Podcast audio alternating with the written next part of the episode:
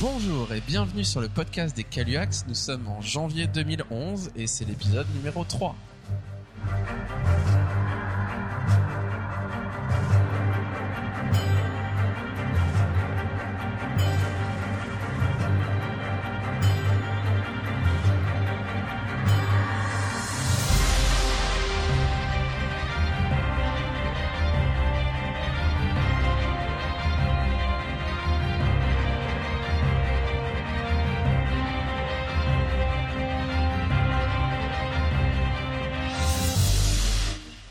Voilà, ça fait euh, un mois que Cataclysme est sorti et donc on a eu le temps de pouvoir en faire le tour. Et on va commencer peut-être par vous souhaiter une bonne année. et J'espère que vous avez passé de joyeuses fêtes. Bonne année Bonne année à tous. Bonne année. Bonne année, amour, gloire, beauté, PO. Et Au fait. Au fait. Et au fait. Euh, donc ça fait un mois que Cataclysme est sorti. J'espère que vous êtes tous 85. Donc autour Ouais. de la table, euh, j'ai euh, Charis, McCracken et Yori et puis moi Gorger. Caspip, euh, je vous rappelle, n'étant toujours pas là parce qu'il est toujours coincé aux États-Unis. Et euh, donc qu'est-ce que vous avez fait ce mois-ci sur WoW euh, Charis? Eh ben, je suis montée 85. C'était déjà une bonne occupation. Euh, surtout que je veux finir toutes les quêtes de toutes les zones parce que je vous avais dit que c'était bien, alors je le fais. Euh, donc là, j'ai quasiment tout fini. Mais voilà, j'ai fait beaucoup de quêtes au point que je commence à en avoir vraiment très, très, très, très marre des quêtes. Euh, et puis, euh, j'ai fait aussi un reroll euh, gobelin qui est niveau 15. Ah, bah, on a tous fait des rerolls gobelins. On a Mais une voilà, vraie guide de gobelins là. C'est pas une Un groupe originalité. complet, McCracken, un petit gobelin. Ouais, un gobelin guerrier, puisque j'avais du Yori, un petit gobelin aussi. Euh, une chamane. Chaman, moi j'ai fait un prêtre, donc euh, on est un bon petit groupe à se faire des petits donjons euh, Ouais, c'est bon, on est à bas prêt. niveau, c'est sympa. D'ailleurs, on va créer les euh, la guilde des Gremlins. Si vous voulez créer un des c'est le ouais. moment de venir. Voilà. Et puis j'ai euh, j'ai fait aussi autre chose qui n'a rien à voir avec WoW, en tout cas au début. Des infidélités. J'ai ouais des infidélités. J'ai vu qu'il y avait les, les soldes Steam, pardon. j'ai acheté Torchlight. Alors, euh, je vais pas vous raconter ce que c'est le jeu, on s'en fout. Mais Bah, c'est un euh, Diablo-like quoi. Voilà, exactement. Euh, sauf que euh, je l'ai acheté, mais il est en anglais. Donc je comprends rien en anglais. donc j'essaye de, de faire un peu au hasard, j'avance. Alors c'est facile, hein, il y a des quêtes, donc je dis ok sur les quêtes, j'y vais, je vais un peu au pif, je trouve. Enfin bon, donc j'ai joué euh, un bon moment à ça, puis j'étais vraiment paumée, je m'en sortais moyen. Enfin je m'en sortais, mais je comprenais pas grand chose. Et puis à un moment, je vais dans une grotte, euh, et là, qu'est-ce que je vois? Je peux pêcher. On peut pêcher dans Torchlight. Donc sensationnel. voilà, j'ai retrouvé mes bonnes habitudes de go, je n'étais plus perdue, j'ai pêché Donc à un bon. Caluax peut aller en toute euh, sérénité Voilà. jouer à Torchlight, Tout il à sera fait, pas on, perdu. on retrouve ses repères et tout va mieux. On pêche et la pêche dans Torchlight, c'est intéressant, Aussi intéressant que dans WoW euh, Passionnant, ouais. passionnant. McCracken, qu'est-ce que t'as fait ce mois-ci? 85 aussi? Euh, moi, ça y est, 85, je suis content. Bon, euh, Le je- dernier, hein Non, l'avant-dernier. Ah, Casse-Pipe était Caspip le était dernier. dernier. Ouais, mais il a pas il a beaucoup de temps souvent. Ouais, c'est vrai. Alors moi, qu'est-ce que j'ai fait? Euh, Bon, alors dans l'ordre, bon, je suis passé 85.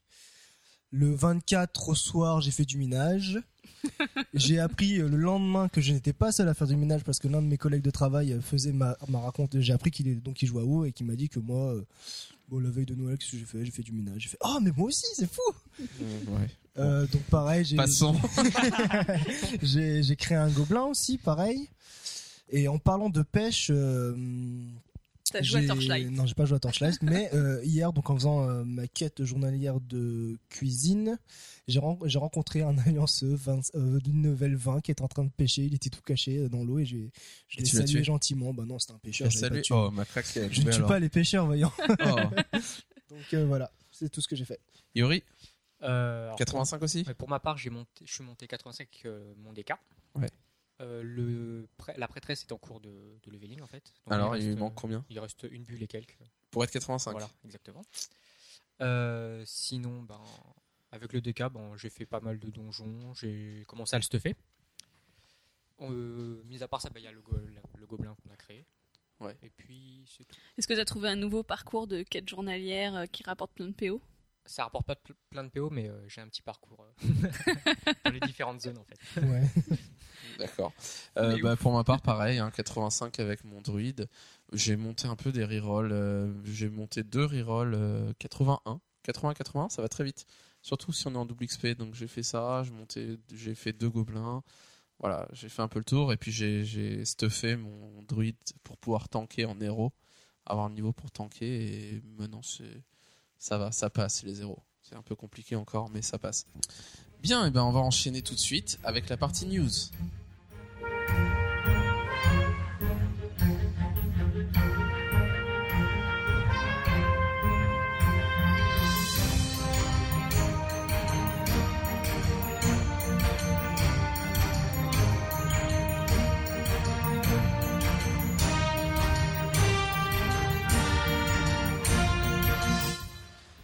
Alors, partie news, la news la plus importante du mois concernant Blizzard. Euh, on se demandait tous euh, combien de, ventes allait faire Cataclysme finalement, et donc le chiffre est tombé une semaine après la sortie du jeu. Euh, ils ont vendu 3,3 millions de boîtes Cataclysme en 24 heures. Alors pas seulement les boîtes, c'est en comptant les versions dématérialisées. Euh, donc il y a eu un communiqué de presse qui est, qui est tombé, donc toujours une semaine après en général. Euh, 3,3 millions, qu'est-ce que ça représente? Ça représente Beaucoup. 500 000 de plus que Wrath of the Lich King, qui avait fait 2,8 millions il y a deux ans. Donc, encore une fois, Blizzard euh, bat son propre record précédent. Donc, le, le- la, la sortie d'un jeu PC, euh, le, le meilleur score de tous les temps pour un jeu PC qui sort en 24 heures, c'est encore Blizzard qui l'a et qui bat son propre record avec euh, Cataclysme. Euh, c'est un peu euh, surprenant quand même qu'il fasse autant. Moi, je, je m'attendais pas. Je pensais qu'il ferait autant que Wrath of the Lich King. Peut-être pas beaucoup plus. Mais bon, voilà, ça, montre que vraiment Cataclysme, ils ont bien réussi leur pari, au moins pour l'instant, de, de relancer World of Warcraft et d'avoir vraiment encore un chiffre plus élevé.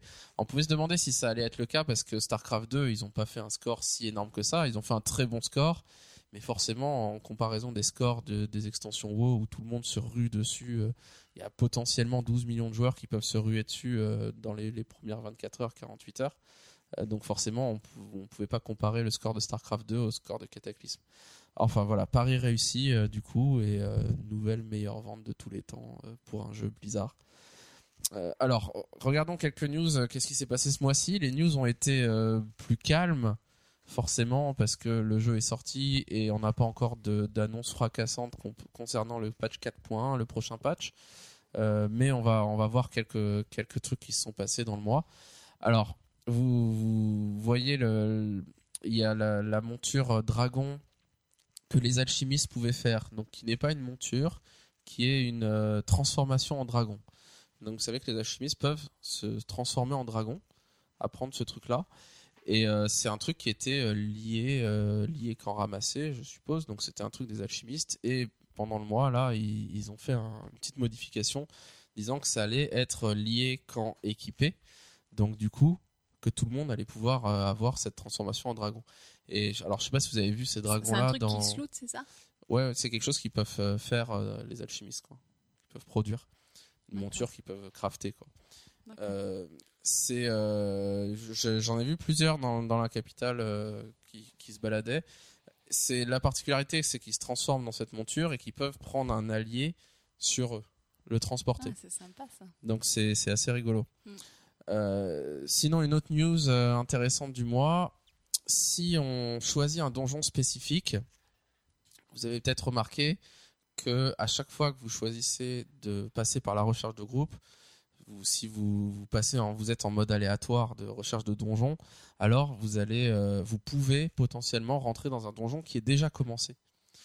Euh, donc ça arrive euh, souvent, ça arrive très fréquemment maintenant qu'on fait des héroïques. Euh, et quand, comme beaucoup de gens en héroïque wipe n'y arrivent pas, qu'il y a toujours des gens qui partent, bah, très souvent on rentre dans des groupes qui sont déjà commencés. Et Blizzard a, a annoncé officiellement que, on s'en doutait un peu, on avait remarqué un peu, mais que, que si on s'inscrivait pour un donjon spécifique, on rentrerait toujours dans un donjon qui commence. Et on pourra En pas priorité, rentrer. en voilà, on, on rentrera pas dans un donjon qui est déjà commencé. Donc c'est intéressant à savoir parce que des fois on veut faire un donjon spécifique où euh, on veut tuer un boss spécifique, ou on a des quêtes, on veut faire certaines quêtes dans, dans le donjon, en profiter pour toutes les faire. Si on arrive en plein milieu du donjon, on peut Ouais. rater la première quête qui est de tuer le premier boss, par exemple. Et donc, euh, c'est un moyen finalement de, de pouvoir euh, être sûr qu'on va pas rentrer dans un donjon en plein milieu. Euh, L'idée de rentrer dans un donjon en plein milieu, c'est vraiment, voilà, vous inscrivez en donjon aléatoire et vous, si vous rentrez en plein milieu, c'est pas grave. Ce que vous voulez quand vous vous inscrivez en héroïque aléatoire, c'est les, les points de vaillance que vous avez une fois par jour. Donc ça, ça vous permet d'aller plus vite et c'est pas une mauvaise chose. Euh, Il y a deux monstres. Ça veut dire aussi que euh, si on a perdu quelqu'un dans notre groupe, ça sera un petit peu plus long. Où il y a tellement de gens qui s'inscrivent qu'on verra pas la différence. Enfin, Non, on je pense que ça change rien. Vous verrez pas la différence. De toute façon, euh, il Mm. y a tellement un flux continu de gens Ouais. qui s'inscrivent que quand on a quelqu'un qui quitte la recherche de groupe, on est mis en priorité en file d'attente tout devant pour avoir quelqu'un qui rentre dedans. Mm. Donc on passe dans la file d'attente devant tout le monde. Notre groupe devient le premier à être rempli. Donc finalement, ça, ça va vite quand même. Euh, alors il y a deux monstres. Je sais pas si vous les avez vus dans le jeu. Un dans le tréfonds, un à Uldum. Donc le premier s'appelle, alors c'est les noms en anglais, Aeonax. Je sais pas si c'est le même nom en français. Au tréfonds. Et le deuxième c'est Dormus the Camel. Alors the Camel c'est le dromadaire. Euh, donc euh, deux monstres rares que tout le monde cherche euh, avec avidité. Pourquoi? Parce que si on les tue, ils dropent une monture. Donc le premier c'est un gros dragon. Euh, et le deuxième c'est un dromadaire. Donc euh, si vous passez dans Uldum ou dans les tréfonds, euh, n'hésitez pas à vous faire une petite macro slash target avec le nom du monstre ou à regarder si vous le croisez pas.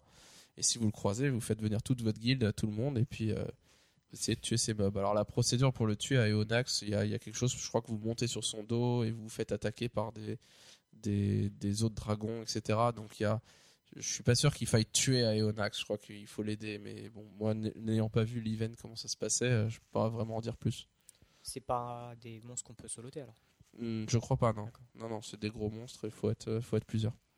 Donc tu invites des gens en leur disant que tu as priorité sur le loot, mais tu les Ouais. invites quand même. ouais. ouais, bon, ça le fait pas trop. C'est pas top. Hein. Faut être en bon terme. Une autre euh, news intéressante, alors un peu rigolote, que je suppose Yuri est bien au courant puisqu'il est calligraphe. Euh, quand on monte la calligraphie, il y a un objet, l'objet le plus inutile du jeu qu'on peut crafter, qui coûte euh, quasiment rien en, en encre, qui est euh, une Vas-y, carte. Traîne encore un peu parce qu'il a l'air paniqué là, Yuri. Et là, qu'est-ce qu'il me parle? Qu'est-ce qu'il De me quoi parle? il parle? Euh, Il y a une carte, une carte qu'on craft et qui, euh, qui ça nous coûte quasiment rien à produire. Et euh, c'est une carte aléatoire qui fait que si on la, on la, on l'utilise, on l'ouvre finalement, on voit quelle, quelle est la carte et elle, elle se vend au marchand pour un prix euh, aléatoire. Alors, ne vous faites pas avoir, il y a ces cartes-là qui sont en vente à l'hôtel des ventes. Vous pouvez en acheter si vous voulez. C'est ça sert à des, rien. je sais plus le nom exact, mais c'est cartes mystérieuses ou cartes de quelque chose. Ben, ça sert à rien. Si, ça sert à être vendu au marchand. Sauf que vous savez pas pour combien elle va être vendue. C'est un peu du loto. Et donc, exactement. Au final, euh, avec ce, ce, ce craft de la calligraphie, c'est euh, finalement une manière d'avoir créé un jeu aléatoire euh, géré par les calligraphes qui est, voilà, vous avez une carte, vous la retournez et vous allez savoir bah, combien elle va vous rapporter. Donc la plupart vous rapportent euh, 5 PA ou 10 PA, 50 PA, 1 PO, 5 PO, 10 PO. Le maximum, la carte la plus rare que vous pouvez avoir, c'est une carte 5000 PO. Donc moi j'en ai crafté plein parce que j'avais des encres, je savais pas quoi en faire, donc j'en ai crafté plein pour voir. J'ai dû avoir une 5 PO, une 10 PO, mais pas plus. Et puis au bout d'un moment, je me suis dit que bon, que ça allait quoi. Finalement, ça servait pas à grand chose et que la, la probabilité d'avoir une carte 5000 PO, elle est peut-être de 0,001%, donc Mm. euh, pas forcément très intéressant. Euh, enfin, il y a eu une modification qu'il y a eu dans le jeu là, euh, il y a quelques semaines. Euh, vous savez que si vous faites du PVP et que vous faites des arènes ou des champs de bataille cotés, vous allez gagner des points de conquérant.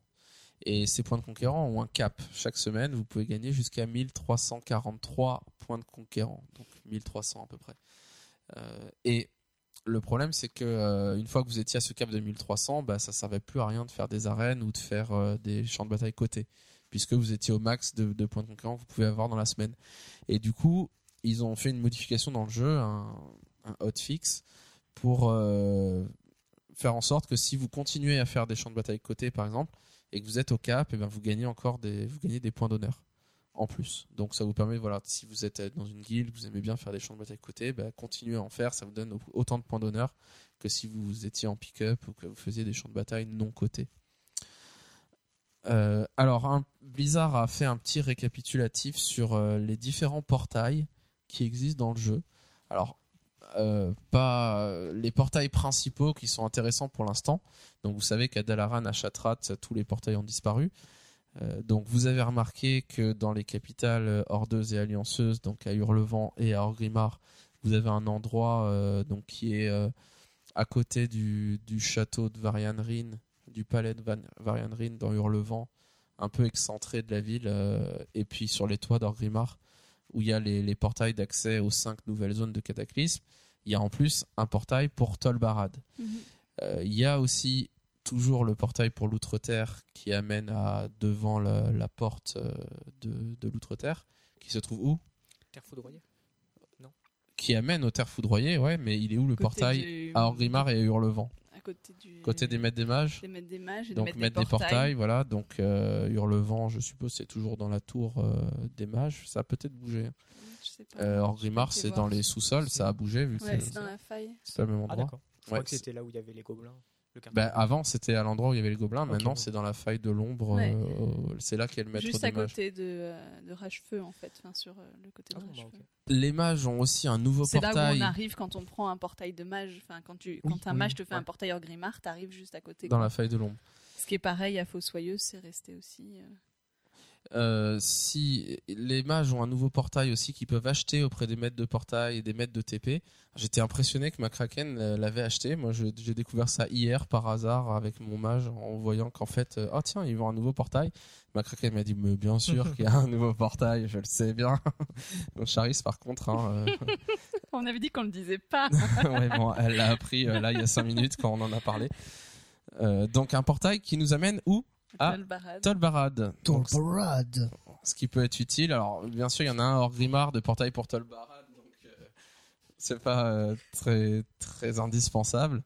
Mais euh, bon, c'est pour les mages, c'est peut-être euh, utile pour aller vite Bah, fait à Tolbarad faire les quêtes journalières. Ouais, pour les quêtes journalières, c'est cool, mais euh, enfin moi je suis un peu comme déçu qu'il n'y ait pas de portail, enfin que nous on n'ait pas de portail propre pour aller à Vagir, euh, Tréfond, etc. Quoi. Vous pouvez Ouais, retourner bah, ton interface fois. de portail, euh, si, si t'as 14 portails, euh, C'est Ça pas commence à être compliqué, la liste quoi. de portails qui se mettent.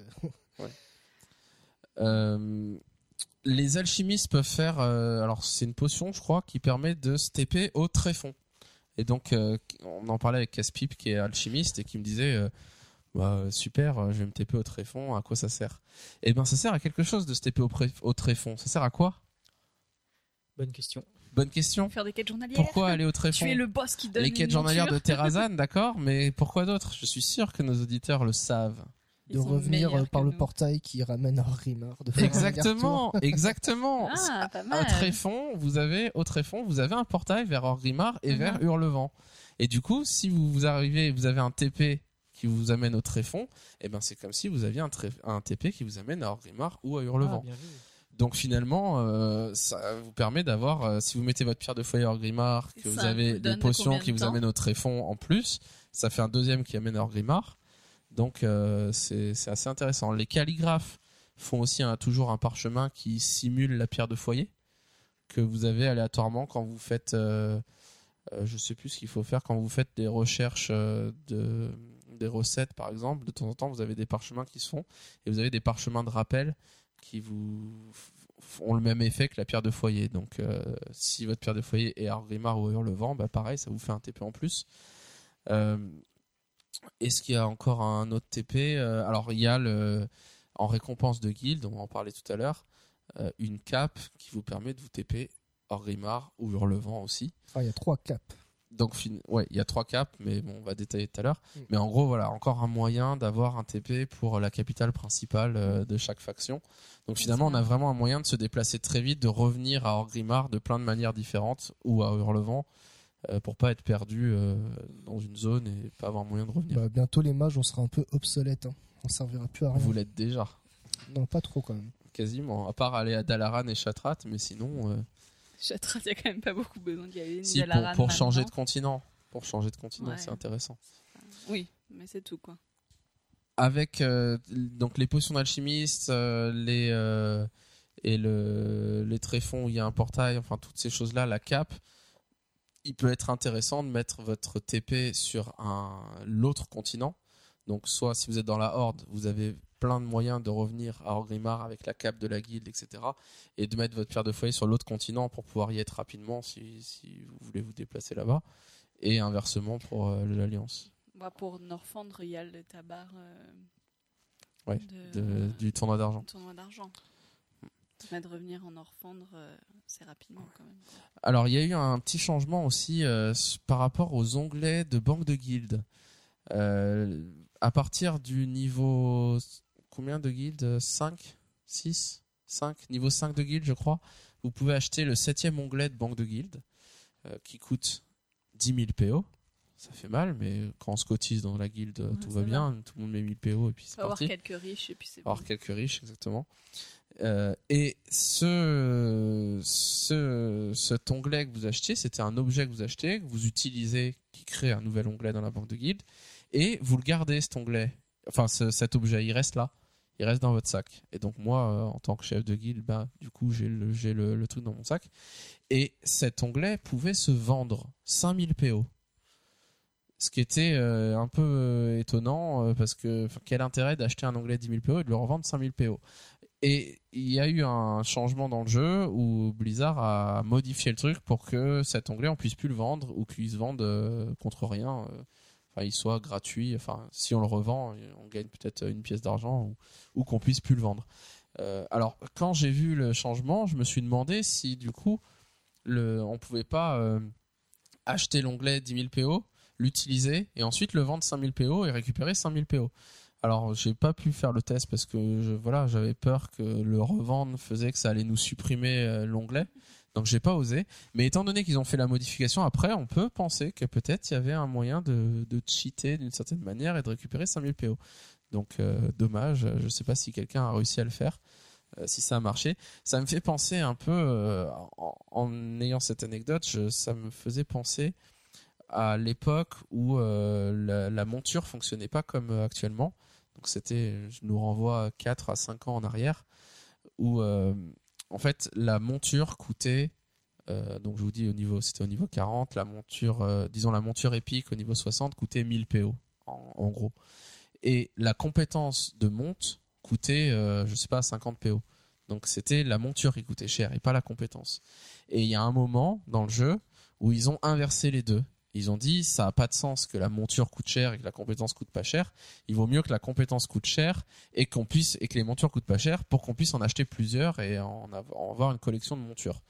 Et le moment où ils ont fait le, le changement, il y a beaucoup de gens qui ont eu l'idée, qui se sont dit ok j'achète la compétence maintenant, mais j'achète pas la monture. Et quand ça va échanger, eh ben je pourrais acheter la monture pas chère et finalement j'aurai ma monture euh, rapide qui normalement coûtait 1050 PO. Je vous dis n'importe quoi sur les chiffres, mais 1050 PO, sauf que je l'aurais payé 50 et 50 par exemple. Mhm. Et donc ça me faisait penser finalement un peu à cette idée de voilà un moment où si on a bien Des- compris le truc, Des entre-deux où ils sont Voilà, en train de changer. les entre-deux, ils sont en train de changer des choses où il y a une erreur et finalement il y a moyen de se faire de l'argent euh, sur un malentendu finalement. Et moi j'avais quand j'avais compris ça après en envoyant des gens en parler sur les forums et je m'étais dit mince à cette époque-là j'avais pas du tout 1000 PO pour me payer la monture rapide et je m'étais dit j'aurais pu euh, l'avoir facilement. Euh, c'est la fin aussi des bonus de points d'honneur incroyables qu'il y a eu à Tolbarad. Alors si vous avez euh, raté le train en marche euh, comme moi, comme McCracken, comme euh, tout le monde, euh, Ah non, moi je l'ai fait. Ouais. Tu fois. l'as fait une fois? Je l'ai fait une fois pour voir. T'as fait. Tolbarad? T'as profité pendant les vacances de Noël de Tolbarad? Non, j'ai pas pu moi. Pas pu? En fait, ce qui s'est passé, c'est qu'on s'est inscrit ensemble que moi j'ai pu aller à Tolbarad et que lui il est resté euh, Bon, voilà, sur Ah ouais, il était dans la liste d'attente. Ouais, dans la La liste file d'attente. d'attente. Euh, alors, qu'est-ce qui s'est passé? En fait, euh, il- du jour au lendemain, Tolbarad s'est mis à rapporter 1800 points d'honneur à toutes les personnes qui étaient en attaque. Donc, par exemple, si la Horde défendait le Tolbarad et l'Alliance attaquait, si l'Alliance attaquait et qu'elle réussissait, elle avait un bonus de points d'honneur et a gagné 1800 points d'honneur. 1800 points d'honneur, c'est énorme. Une pièce PVP coûte, le staff de base, c'est 1650 ou 2200. 2200. Donc euh, en gros 1800 c'est quasiment une pièce à chaque Tolbarad. Et donc euh, c'était vraiment euh, surprenant. Alors j'ai croisé IRL dans la vraie vie euh, des, des amis de qui sont dans notre guilde qui, qui m'ont m'ont parlé de ça et qui m'ont dit euh, ça fait trois jours je sais pas si c'est un bug qu'est-ce qui se passe mais c'est génial euh, moi je le fais tous les jours je Ah, gagne du coup, 1800 c'était points rigolo d'honneur parce qu'il disait que entre l'Alliance et la Horde, il y avait une, un accord, Une entente pour ouais, une, laisser une gagner. entente.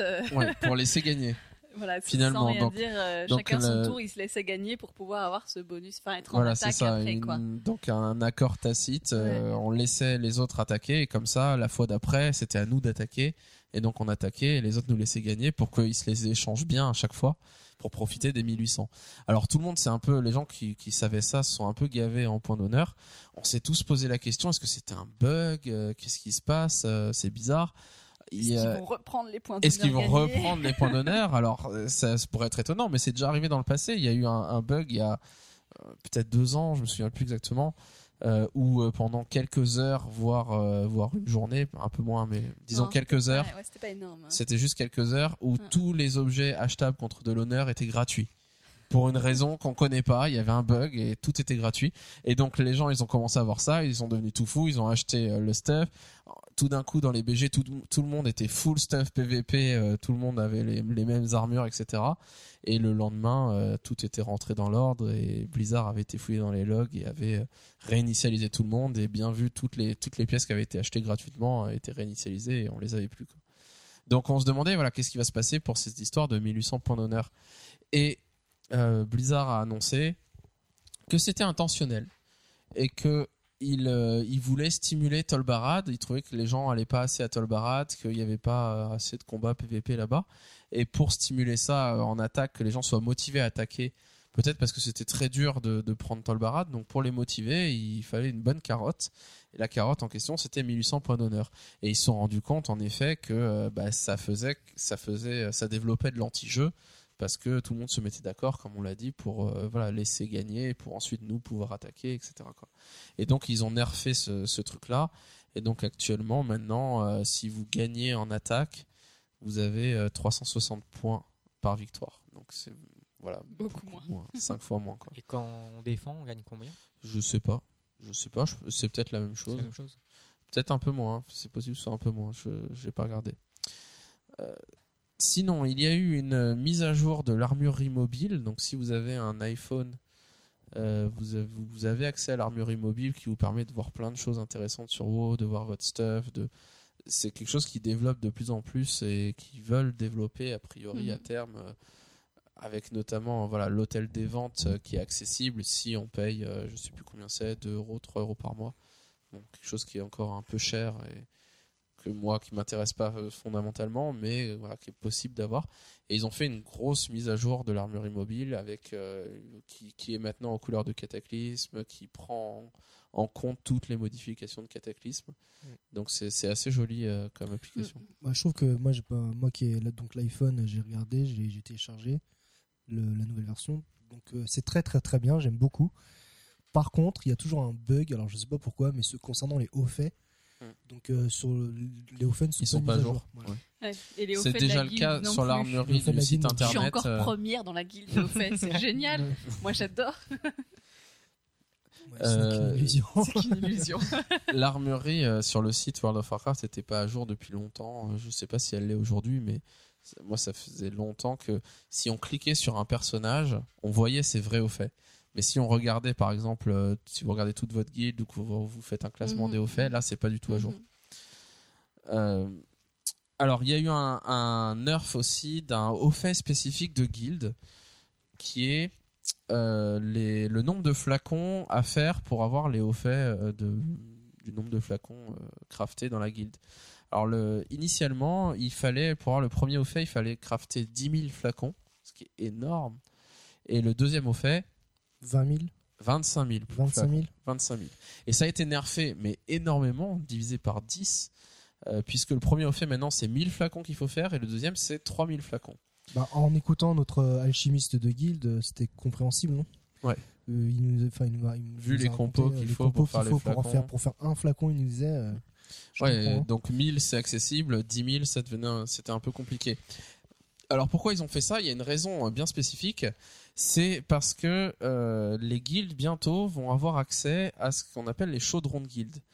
Euh, les chaudrons de guildes se débloquent euh, avec, enfin, c'est euh, en faisant les, les en fait c'est compliqué. En faisant les flacons les, les 1000 flacons ou les 10 000 à l'époque on a accès aux chaudrons de guilde. Et en montant notre guilde de niveau il y a un niveau je sais plus lequel euh, qui nous permet de euh, d'augmenter la, la capacité de ces chaudrons. Alors un chaudron de guilde c'est un donc un chaudron que les membres du raid peuvent utiliser. Donc un alchimiste pose le chaudron. Enfin un membre de la guilde pose le chaudron et ils peuvent l'utiliser pour avoir des flacons. Donc c'est un peu le même principe que les, la table, euh, les festins ou la table des plus la table des mages des rafraîchissements où les gens cliquent et ça leur donne un flacon. Alors je sais pas l'interface à quoi elle ressemble, mais ça leur, soit ils choisissent le flacon, soit ça leur donne automatiquement un flacon Un lié flacon lié à leur classe, la à leur spé, Ouais. à ce qu'ils ont besoin, s'ils sont DPS, tank ou heal. Peut-être que c'est automatique vu qu'on choisit dans l'interface de raid euh, si on est DPS, tank ou heal, ça nous donne automatiquement ce dont on a besoin.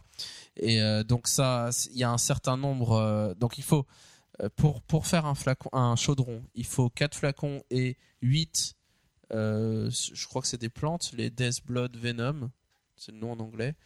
Je sais pas quelle plante ça correspond. C'est peut-être pas une plante d'ailleurs.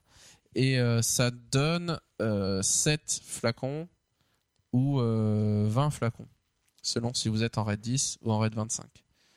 Donc ça fait, ça en donne pas pour tout le monde, mais ça en donne un certain nombre.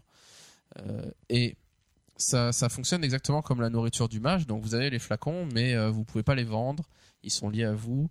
Et si vous vous déconnectez plus de 15 minutes du jeu, ils disparaissent. Et euh, si une fois que votre guilde passe niveau 20, les chaudrons donnent un plus grand nombre de flacons, à savoir 10 et 30.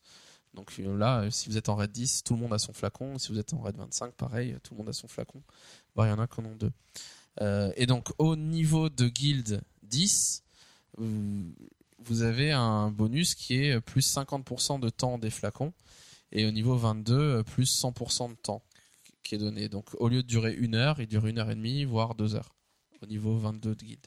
Bah, déjà Donc- une heure c'était pas mal. Hein. Comment? Déjà une heure avant c'était pas mal. Hein. ouais, ouais, mais avant, avant, les flacons duraient deux heures. Avant avant il y a Ouais.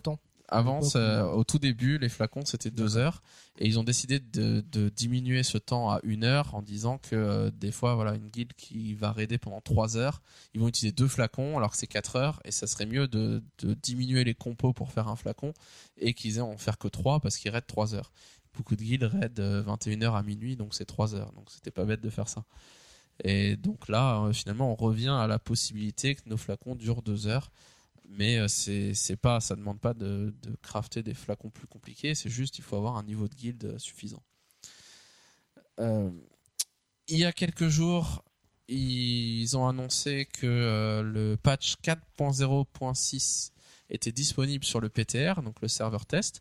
Donc si vous voulez tester le patch 4.0.6 il vous suffit d'installer le, le serveur test de copier un personnage de copier votre personnage principal sur le serveur et d'aller voir ce qu'il y a alors c'est pas forcément euh, super intéressant parce que c'est pas un patch de contenu, c'est un patch de, modification. Et donc qu'est-ce qu'ils ont annoncé qui allait se passer dans ce patch? Alors euh, un petit point intéressant, c'est qu'il y a certains hauts faits du nombre de quêtes de zones qui vont être diminués. Donc par exemple Uldum, il fallait 108 quêtes pour euh, valider le haut fait, ça va être 105 maintenant. Donc il diminue de 3. Alors c'est un peu compliqué parce que il y a- vous avez sûrement remarqué que dans les certaines zones, euh, Vagir par exemple, il vous demande euh, quoi 150 quêtes 150. et en réalité au bout de 130, il vous valide le haut fait parce qu'il n'y a pas 150 quêtes à Vagir. Donc euh, bon, c'était un peu euh, un peu mystérieux. Merci de me dire ça, c'est trop beau. Vagir, je, enfin, T'étais désespéré de euh, faire je- les parce que 150 je, quêtes. je- non mais je suis en train de faire Vagir et là j'en suis à. Il y a une tréfond aussi, je crois que 110. c'est pareil. hein. Il y a un nombre de quêtes et euh, en Non. réalité, c'est il valide le haut fait un peu en, avant. en même temps, c'est bien d'avoir le haut fait, mais donc je, je sais pas si c'est toutes les zones parce que j'en ai fait que deux, mais il y a des, il y a l'histoire qui va avec, donc euh, forcément on a envie de continuer les suites de quêtes même si on a fait le haut fait quoi. Exemple, Ah ouais, mais moi, Ouais, surtout qu'il en ça reste vaut le coup. généralement pas beaucoup. En général, il reste haut 3-4 fait, quêtes, euh, sauf euh, au terre du crépuscule. c'était Il reste super- 30 quêtes. C'était super long quoi. Pas 30. En Ouais, temps, mais ça euh, valait le coup, euh, Avec ça valait le coup. Ça valait le coup, ça valait le coup. Mais Vagir, euh, j'ai hâte de finir. J'en peux plus. Alors 134, tu me dis c'est bon, je m'en vais. Ouais, ouais. 70, Non, il faut hein. aller jusqu'au bout parce que Vagir, il y a un event énorme Ah, à la donc il y a aussi fin. un event à Vagir. Il reste euh, une quête en gros avant de valider le haut fait à tout casser et c'est vraiment un event de ouf. D'ailleurs, je crois qu'il y y a, rien à faire quasiment. Il me semble qu'il y a quasiment rien à faire. C'est juste euh, un événement trop, énorme mais- qui se passe. Mais je vais trouver ça très sympa. Mais en tout, enfin, généralement, enfin, c'est ce que je disais euh, à Gorger, c'est que je trouve les, les fins, parce que je les ai quasiment tous finis maintenant, les zones. Et à chaque fois, je trouve ça sympa parce qu'il y a vraiment une, une fin à chaque zone. Ouais, c'est pas euh, avant, euh, on finisse. Enfin, d'ailleurs, on finissait pas une zone. C'est euh, au bout d'un moment, on avait une quête qui nous envoyait dans une autre zone, voire dans deux ou trois zones des fois, euh, dans les, les premiers. euh, dans le tout début du jeu, mais du coup là maintenant c'est vraiment euh, Il y a une t'envoie jamais ailleurs quoi c'est jusqu'au bout tu finis ta zone et il y a vraiment un début à la zone et une fin avec Donc tu parles même qui- pour les anciennes zones euh, bas niveau. qu'ils ont refait non je Si. crois pas Ah bah si, ça dépend lesquelles, mais ouais, la plupart pas si. toutes mais euh, Il y a une certaine logique et une enfin, continuité. il t'envoie quand même ailleurs à un moment Bah oui, bien pour que tu puisses continuer mais Bien là c'est pas le cas Mm.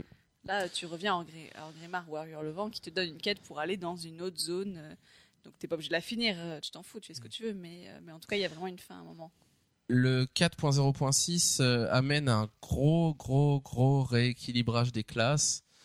Quasiment toutes les classes sont touchées en profondeur. Euh, certaines, euh, donc c'est vraiment le moment où certaines classes vont être nerfées, d'autres vont être EP pour essayer d'équilibrer un peu tout. Alors, jouant druide féral, euh, le druide donc euh, ours et félin, je vais être nerfé horriblement, énormément. Alors, vous avez la, liste des modifications sur le sur le patch note. Euh, avec à chaque fois, vous voyez les talents qui modifient les sorts et vous, vous pouvez regarder qu'une seule chose, c'est le nombre de down qu'il y a par euh, votre, dans votre classe. Donc si on vous dit euh, votre talent est down de 2% à 1% ou euh, le nombre de dégâts que fait tel truc est down de temps en temps ou est up de temps en temps et vous pouvez voir avoir un aperçu général de votre classe si elle va être EP ou euh, nerfée. Donc le nerf du chasseur notamment. Nerf du chasseur apparemment. Oui, qui est là l'une des l'une des premières classes mondiales au DPS apparemment et euh, du coup euh, ça ça fait un peu euh, je sais pas si ça fait scandale mais donc du coup nous avec le chasseur qu'on a dans notre guilde euh, Il est c'est- outré. il est outré. Ouais. Il est outré, Alors moi non, perso, mais- euh, je joue druide féral et je me rendais bien compte quand même qu'en PVP, euh, je sais pas, euh, j'avais l'impression d'être puissant tout d'un coup. Euh, donc moi je suis pas contre le fait qu'il me nerf. euh, Enfin, s'il juge qu'il faut que ce soit fait pour qu'il y ait équilibre, euh, voilà, c'est important que le jeu soit soit bien balancé, enfin soit bien équilibré pour qu'il y ait un intérêt. Il n'y a aucune raison que qu'il y ait des classes qui soient meilleures que d'autres. Donc, euh, donc il faut pas être outré si votre classe est nerfée, c'est comme Bah, de ça. toute façon, on sait toujours qu'au début d'une extension, ça, ça fluctue aussi. Voilà, vous en- si vous, euh, vous aviez l'impression d'être très fort et que tout d'un coup vous êtes scandalisé, que vous allez être nerfé, dites-vous que vous en avez bien profité. Moi, j'ai bien profité en PVP en druide féral et je vais continuer à jouer druide féral. Et euh, voilà, c'est c'est normal que ça, ça arrive. Euh, sinon, il y a aussi des nouvelles gemmes, alors des nouvelles méta-gemmes, notamment pour DPS, qui vont sortir à la 4.06. Euh, des gemmes donc qui augmentent euh, par exemple l'agilité si vous êtes voleur ou druide félin ou chaman amélio qui augmente l'agilité et qui augmente le dégât des critiques de 3% donc la fameuse gemme méta gemme classique pour DPS donc il y en a une qui augmente l'inté et une qui augmente la force donc pour toutes les classes DPS et euh, ces, ces trois méta-gemmes pour l'activer il faudra avoir trois gemmes rouges mhm. les gemmes rouges étant les gemmes qui augmentent euh, l'inté, la force et l'agilité. Donc les gemmes vraiment typiques pour DPS. Donc il y avait un peu hein, une ambiguïté sur ces gemmes, euh, ces méta-gemmes où il fallait des gemmes bleues par exemple pour les activer, alors que les gemmes bleues donnent plutôt de l'endurance. Alors on, on allait chercher du côté des gemmes vertes ou je sais plus quelle couleur, euh, jaune c'est bleu aussi. Enfin non orange. orange, violette et euh, Ah, violette. Voilà, on allait chercher un peu dans les gemmes hybrides pour arriver à activer nos trucs, mais sans prendre des gemmes euh, typiques endu ou défense parce qu'on est en DPS, donc on s'en fiche de exemple, l'endurance. pour les casters, enfin, je sais qu'il y a une méta chasse qui dit qu'il faut avoir plus de gemmes bleues que de gemmes rouges. Voilà, Ce qui est super galère parce Voilà, que beau- enfin, les, par exemple, pour les mages, on a ce besoin qui a aucun sens et- parce que du coup on est obligé de prendre des gemmes qui sont pas les meilleures alors que c'est les rouges qu'il nous faut. Et là donc c'est des gemmes qui, où il faut avoir trois gemmes rouges. Donc trois gemmes rouges c'est très c'est normal d'avoir des gemmes rouges quand on est DPS. Donc ça va être très facile à activer. Euh, les euh, bannières de guilde dont on va parler un peu tout à l'heure euh, vont donner un bonus de réputation en plus de l'honneur et l'expérience. Donc je vais détailler plus tard un peu ce que c'est que les bannières de guilde, mais ça donnait de l'XP et en plus et de l'honneur, ça va donner de la réputation à la 4.0.6 en plus. Donc voilà, un petit bonus en plus. Et à partir de la 4.06, vous pourrez choisir n'importe quel donjon normal de cataclysme, même si vous êtes 85. Donc vous savez qu'actuellement, euh, vous pouvez faire, quand vous êtes 85, vous pouvez faire toutes les zéros que vous voulez, forcément. Et, mais les donjons normaux, vous pouvez pas tous les faire. Les, les premières, notamment euh, euh, Caverne de Roche Noire et celle à Vagir, qui s'appelle le trône de quelque chose. Ou... Trône, Trône des bah, ces deux donjons, vous pouvez pas les faire en normal au niveau 85. Enfin, Mm. vous pouvez les faire, mais il faut aller, à l'entrée. Vous pouvez pas passer par le système de recherche de groupe. Et ils ont, dé- ils ont décidé que on pourrait les faire maintenant et qu'on pouvait s'inscrire et que c'était pas gênant. Voilà, on allait rusher forcément un petit peu, mais c'était pas un problème. Et enfin, la 4.0.6 va introduire un cap de 200 fragments en archéologie par race. Donc vous pourrez pas euh, stocker plus de 200 fragments donc par race. Donc vous savez en archéologie vous avez la race des elfes de la nuit par exemple ou les fragments des trolls etc. Donc il y aura un cap à 200. Si vous êtes au-dessus de 200 au moment où le patch est mis, vous allez les garder, mais quand vous allez les utiliser, euh, ça va, vous pourrez pas remonter au-delà de 200. Voilà, c'est un cap qui, décide de mettre. Je sais pas trop pourquoi, mais bon, ça doit avoir une raison. Enfin, euh, un, un petit point dans cette partie news sur, euh, alors on sort du patch 4.0.6, euh, sur le soin à cataclysme. Vous avez remarqué comme euh, la manière de soigner a changé, énormément changé. Vraiment, euh, alors qu'on était habitué à Wrath of the Lich King à, des soigneurs tout puissants qui arrivaient à, à remonter un groupe en trois clics et à pouvoir remonter la barre de vie en un seul sort. Aujourd'hui, ça a énormément changé et Blizzard a beaucoup communiqué là-dessus en expliquant pourquoi ils avaient fait ça. Alors, ça fait euh, six mois qu'ils communiquent sur le fait que le heal va changer, que vraiment ça va être très différent. Mais euh, vraiment, euh, on se rend compte à quel point c'est ils ont vraiment fait ce qu'ils avaient prévu et que le heal se joue de manière complètement différente. Et je voulais avoir un peu votre avis là-dessus. Est-ce que vous trouvez ça bien? Est-ce que vous aimez comment ça se passe en héroïque actuellement en tant que heal? Vous avez joué heal euh, Alors, j'ai pas joué en héroïque. Euh, En- en normal, normal, ça fait ouais, quelques donjons en c'est- île. C'est carrément excellent. Moi, je trouve euh, C'est carrément excellent. excellent. que- Beaucoup plus dur de soigner euh, Ouais. le temps. C'est plus de challenge. Voilà, quoi. exactement. Bah, Ouais. C'est ce que voulait, euh, de toute façon, Blizzard, c'était, de- euh, je pense, donner la possibilité d'offrir du challenge aux, healers pour pas que ce soit trop facile parce que limite ils s'ennuyaient un peu, je pense, à, à Wrath of the Lich King.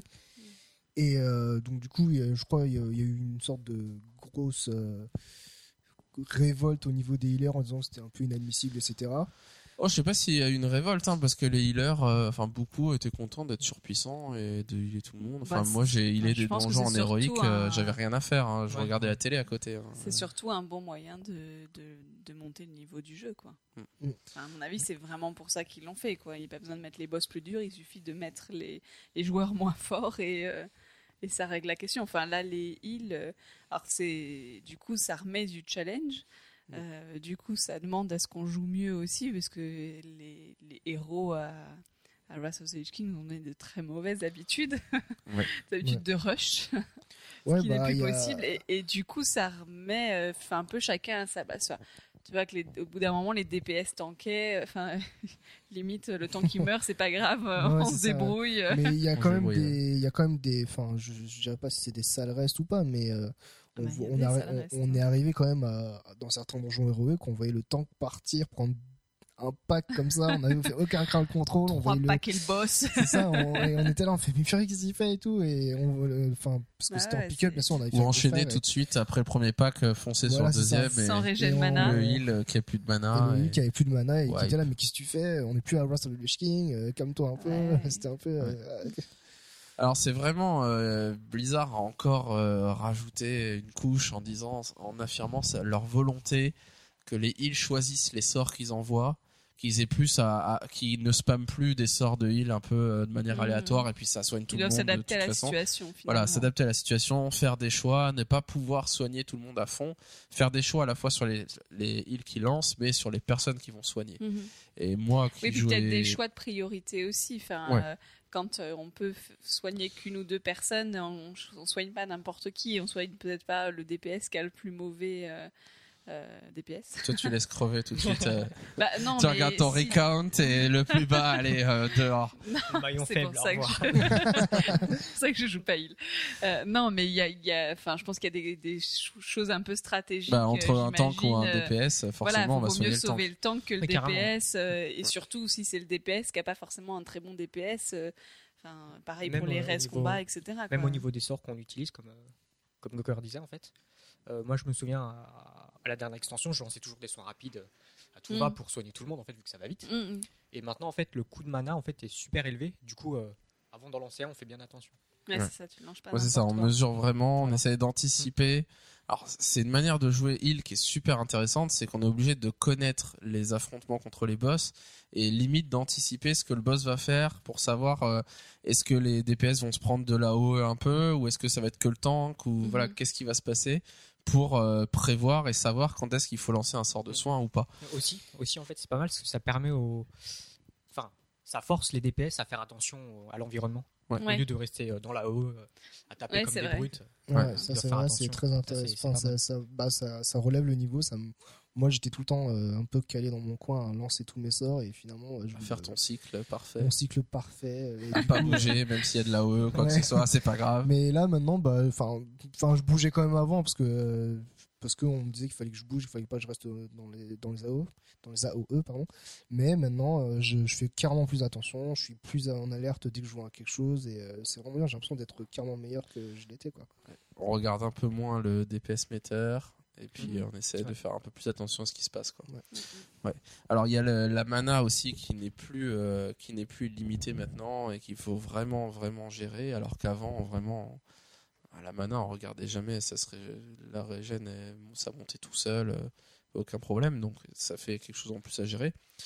Euh, moi j'ai vraiment l'impression que finalement c'est un peu tout ce qu'on a dit pour résumer que euh, les tanks et les DPS doivent bien faire leur boulot que euh, parce que euh, voilà euh, finalement si un DPS meurt actuellement en général c'est de la faute du DPS c'est pas de la faute du heal parce que le heal il peut pas il- si si un DPS meurt ça veut dire que alors soit le heal vraiment a rien fait il a pas du tout soigné et bon ça peut être de sa faute mais ça veut dire que si les autres DPS avaient fait pareil que ce DPS il serait mort aussi et le heal de toute façon peut pas soigner euh, 3 DPS et un tank en même temps et donc vraiment ça ça oblige tout le monde à mieux jouer. Ça rappelle énormément la manière de jouer euh, à- au niveau 60 et au niveau 70 Ouais. Euh, moi je jouais druide euh, heal à l'époque du 60 forcément c'était le stuff T1 T2 T3 c'était du, du stuff heal. Il n'y avait pas d'autres stuff.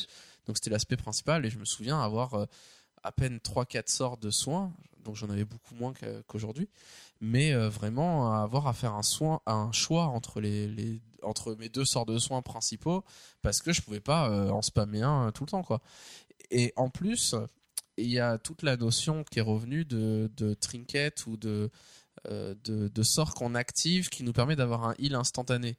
Euh, dans Wrath of the Lich King, on utilisait très peu ce genre de choses. De toute façon, nos sorts de soins étaient tellement forts que euh, le, sort de druide rapidité de la nature qui permettait de, lancer un gros sort de soin instantané, bah, on l'utilisait rarement parce qu'on balançait tous nos hots et ça suffisait quoi. Et actuellement, ça reprend toute sa, sa, logique d'avoir ce c'est une manière de booster un peu le heal pendant quelques secondes euh, très rapidement pour euh, pallier à une situation critique. Je, je pense que ça nous réapprend aussi. Alors, je parle peut-être plus en tant que dé- enfin, je parle pas en tant que healer, mais euh, justement les autres, ça nous réapprend à utiliser ou ça nous apprend à utiliser d'autres moyens de se soigner. Alors peut-être pas les bandages, on va pas en arriver là. Désolé, Et- ma craquette. non, mais Euh, presque, Ouais. hein. Presque. Je m'en Pourquoi suis- pas moi, je m'en Mais- suis servi pas mal de fois quand même. Il faut Ouais, dire. ça peut être à nouveau euh, être Bah, utile. pendant le combat, t'as pas forcément le temps, mais je pense aux pierres de, de soins que peuvent faire les Ouais. Euh, c'est, enfin, euh, moi je Ça me devient souviens précieux, que les euh, potions aussi. avant, je les utilisais jamais mes pierres de soins des démos. je- Enfin, à la fin, je finissais, enfin, soit elles se dispara- dispara- disparaissaient. euh, alors que maintenant, euh, c'est hyper précieux. J'aimerais bien en avoir plus qu'une. euh, ouais, parce Ouais. que j'ai pas de potion de mana en ce moment, du coup, je- euh, potion de vie, pardon, en ce moment, donc je galère. Mais, euh, mais voilà, c'est- c'est- on, on pense aussi à d'autres moyens de se soigner qu'on n'avait pas, euh, qu'on avait oublié d'utiliser aussi à un moment. Donc ça demande d'être toujours plus stratégique, quoi. Moi, j'aime bien mettre mon petit bandage parce que ça fait genre euh, euh, soin prodigué. tu sais, euh, il a donné. Euh, Dans le heal meter, Ilmeter. Dans Macraken, le le mage, apparaît. Je suis deuxième au Ilmeter. Donc tu soignes le tank et tout aussi. Ça m'est arrivé de soigner le tank aussi. C'est marrant. MMO Champion a sorti un, a lancé un grand concours au mois de décembre. que Vous avez sûrement vu. Un concours très intelligent, très très malin. Un concours de guides. Il a annoncé qu'il y avait quelques prix à gagner. Alors des prix euh, intéressants. hein. Il y a des montures, euh, enfin des, familiers rares, des choses vraiment intéressantes. Et euh, il a dit voilà le premier prix, le deuxième prix, le troisième prix iront aux aux personnes qui font les meilleurs guides sur n'importe quel n'importe quel thème en rapport avec World of Warcraft. Et donc, alors, on pense traditionnellement au, guide, euh, guide de classe sur une spé spécifique, euh, voilà, au guide utile, comme ça. Mais ça peut être un guide sur un métier, ça peut être un guide sur euh, des, quêtes spécifiques, sur n'importe quoi. Et il a dit, euh, surprenez-moi, n'hésitez pas à faire des trucs originaux. Et il y a les résultats qui sont tombés il y a, quelques jours où donc il avait créé un forum spécifique où les gens pouvaient poster leurs guides, mais ils ne pouvaient pas les consulter. Donc tout était bloqué, il y avait que le modérateur euh, du forum qui pouvait les voir. Et donc le moment où il a, il a annoncé les résultats, il a commencé à sortir les, les guides qui étaient les, les premiers. Et donc vous savez quel est le, le guide numéro 1, le meilleur guide qui a remporté le premier prix? Non. Vous avez vu ça? Non, j'ai pas. c'est un pas. guide original, parce que c'est pas un guide de classe classique, c'est le guide de Plante vs Zombie. Donc de la, de la quête, la suite de quêtes sur Plante vs Zombie dans le jeu. Et j'ai regardé un peu le guide, c'est vrai que c'est incroyable. Il y a des tonnes de screenshots, tout est détaillé, les, les, chaque mob, euh, chaque plante, euh, chaque vraiment, c'est, enfin, c'est interminable. C'est, c'est Il y a presque. un almanach On pourrait en faire un petit bouquin d'une vingtième, d'une vingtaine de, de pages. Pourquoi? Parce que dans le jeu Plante versus Zombie, il y a ça. Ouais, bah, Je ça ressemble peut-être un peu à ça. Bah, euh, c'est pas aussi complet que Plants vs Zombie, le, le, le jeu qui est dans World of Warcraft. Mais euh, voilà, les- vraiment, euh, vraiment super bien fait, super impressionnant.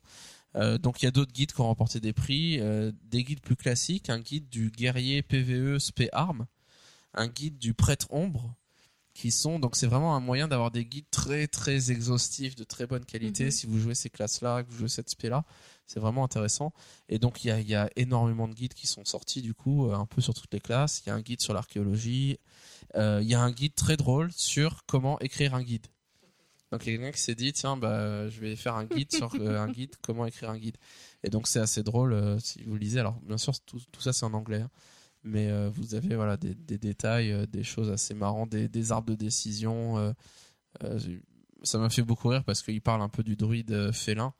Et donc il explique, le, il a fait un arbre de décision sur euh, qu'est-ce que vous devez faire euh, face à n'importe quelle situation en étant druide félin, quel sort vous devez faire et si euh, est-ce que l'ennemi, est-ce que s'il y a plusieurs mobs ou pas? Et donc si on suit une flèche, s'il y a plusieurs mobs, oui, alors on doit faire ça. S'il y a plusieurs mobs, etc. Et il y a une étape où où euh, dans le où vous avez euh, voilà si c'est un seul mob et qu'il faut vraiment faire son cycle DPS normal optimal du félin. Et là il a mis un peu tous les sorts félins qu'on utilise en, PVE en cycle normal avec des traits qui vont un peu dans n'importe quel sens euh, n'importe où. Parce que voilà le, le druide félin c'est un peu compliqué à faire le bon cycle au bon moment. C'est assez compliqué à vraiment être optimal. C'est il y a une enfin, on accumule les points de combo et on doit mettre des debuffs et il faut surtout pas que les debuffs partent, donc il faut anticiper par rapport aux secondes qui passent, etc. Et donc c'était assez assez drôle et il explique un peu comment faire un guide sur une classe comme ça, euh, les manières de réfléchir euh, sur euh, quelles questions il faut se poser quand on fait son guide, etc. Donc c'est assez drôle. Moi, le concours que j'ai beaucoup aimé sur MMO Champion, donc il a posté, qu'il a proposé durant ce- cette période de fête, c'était donc en gros, ce qu'il fallait faire, c'était donc en prenant des screenshots, quand on, co- quand on commence un, donc un donjon, qu'il fallait euh, vraiment euh, jouer le- la personne la plus sociable qu'il fallait, quoi, la plus, la plus aimable. Donc c'était la personne la plus aimable. Donc en commençant, c'était euh, de saluer tout le monde, de prendre leur, comme de de pas faire le simple plop salut que qu'on a tapé dans une macro, etc. Mais vraiment de Être sociable. d'être sociable quoi et donc euh, et donc le but du jeu c'était du début à la fin il fallait être sociable en étant avec le même groupe. C'est à dire qu'il fallait pas qu'il y ait de rage quit etc il fallait mettre un peu l'ambiance etc et donc c'était euh, au début dire bonjour et saluer faire les, donc les, convivialités de base et à la fin partir en, en remerciant tout le monde et en souhaitant une, un jeu de bonnes fêtes donc joyeux Noël et bonne année quoi. Et je trouvais que c'était un peu euh, pour moi ça m'a vraiment comment dire plus ce, ce système parce que c'était vraiment euh, pour rappeler dans les fêtes et que tout le monde doit être gentil, etc. McCracken le joyeux. Oui, je le voyais. Mais c'était pour dire aussi que quand même, euh, donc World of Warcraft c'est un jeu et que quand même on doit s'amuser et ne pas euh, à la fin Ne pas s'entretuer. S'entretuer, voilà. Et je Ah. trouve ça vraiment cool. C'est le jeu de s'entretuer. En PVP. PVP. PVP, mais quand on est dans, un donjon, on vit en, convi- en convivialité. Alors, quelques news pour finir sur euh, les, les choses à venir dans le jeu, les rumeurs qu'il y a eu. C'est pas vraiment des rumeurs parce que ça vient de Blizzard à chaque fois, mais euh, tant que c'est pas officialisé dans un patch, euh, ça peut encore changer. Alors, euh, Blizzard a dit qu'ils aimeraient que le, le système de recherche de groupe de, pour faire des donjons puisse détecter le niveau du joueur qui s'inscrit en recherche des donjons. Donc pas seulement son stuff, la moyenne des niveaux d'objets de son stuff qui fait que voilà il peut faire tel donjon, mais aussi savoir si le joueur en question sait ce qu'il doit faire et euh, voilà a déjà eu de l'expérience dans le donjon. Quel boss il a voilà est-ce qu'il a déjà tombé les boss? Est-ce qu'il a réussi? Est-ce qu'il a bien fait son rôle etc alors ils ont pas dit comment ils allaient implémenter ça mais ils aimeraient faire quelque chose dans, dans ce genre là Euh, ils aimeraient aussi et c'est très lié à, à ça euh, qu'on puisse savoir pourquoi est-ce qu'on a wipe sur un sur un, un, un boss ou dans un raid ou un donjon Trouver le coupable. trouver le coupable c'est exactement ça C'est pour faire opposition Parce au que- concours des MMO Champion. Non mais finalement, quand on est dans un groupe, euh, on fait notre donjon, on combat un boss, il y en a qui connaissent la strat, d'autres qui connaissent pas, etc.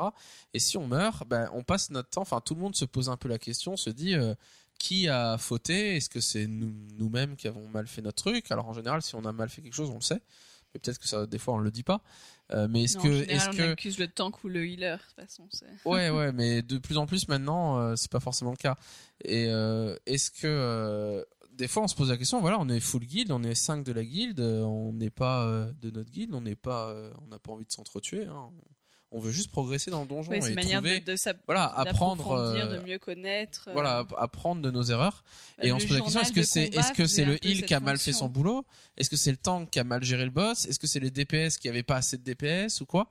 Et Blizzard a dit qu'ils aimeraient qu'on puisse, euh, qu'on puisse le savoir, que chaque rencontre, comme, comme le, le boss, il y a une stratégie spécifique à faire, qu'il y a des choses à faire, qu'on puisse savoir qu'est-ce qui nous a fait mourir. Mhm. Pour que justement, on n'ait pas déjà à chercher à qui mettre au pilori. On Mhm. l'a tout de suite. Et comme ça, on peut s'améliorer. Du coup, on peut expliquer, voilà, qu'est-ce qu'il faut faire pour le, le prochain. Moi, je trouve que c'est une bonne idée, enfin, ce système, mais j'ai peur qu'il y ait beaucoup de de renvoi Ça de engendre des personnes. problèmes. Ah oui, Non, de renvoi de personnes au pick-up. C'est-à-dire, euh, on, Ouais, on sait tout de suite qui renvoyer. Ouais, qui Voilà. c'est qui a envoyé Toi, on sait que t'es mauvais, donc on te renvoie. Quoi. Mais, euh, Ouais, mais bon, euh, je sais pas, j'ai l'impression que ça sera une manière de d'apprendre et finalement, même si on se fait renvoyer, on saura pourquoi on s'est fait renvoyer du coup. Mhm. Et quand on va le refaire, ben on sera pas renvoyé une deuxième fois parce qu'on saura qu'on a mal fait et je sais pas, c'est- moins gênant de se faire renvoyer une fois et de revenir en sachant, en ayant progressé, plutôt que de wipe, wipe, wipe, wipe et puis finalement tout, tout le monde quitte, de quitter et de refaire et de refaire les mêmes erreurs et puis finalement euh, voilà, ok, on s'est pas fait virer une seule fois, mais euh, on a wipe dix mille fois et on a toujours pas Ouais, ça compris quoi. permettra aussi aux personnes de voir euh, que Ça permet de progresser. de progresser, mais que des personnes des fois qui ont l'impression de tout de tout savoir et de voir peut-être que c'est eux qui ont fait une petite faute. Et... Ouais. On a fait les cavernes de roche noire l'autre jour et le boss où il y a la, la colonne de lave là qui tombe. Mhm. euh, moi, je l'avais fait avec un autre groupe. On n'avait pas réussi à le tomber, mais on s'était amélioré sur la strat et j'avais cru comprendre vraiment comment il fallait faire. J'étais assez sûr de ma strat. Et finalement, on n'y arrivait pas, on n'y arrivait pas, on n'y arrivait pas. Et Charis me disait, mais t'es sûr que c'est ça la strat? Et moi, j'étais persuadé, j'étais sûr. On avait testé plein de fois avant. Je savais que c'était ça, mais que c'était assez dur à gérer. Et tout le monde me disait que c'était dur.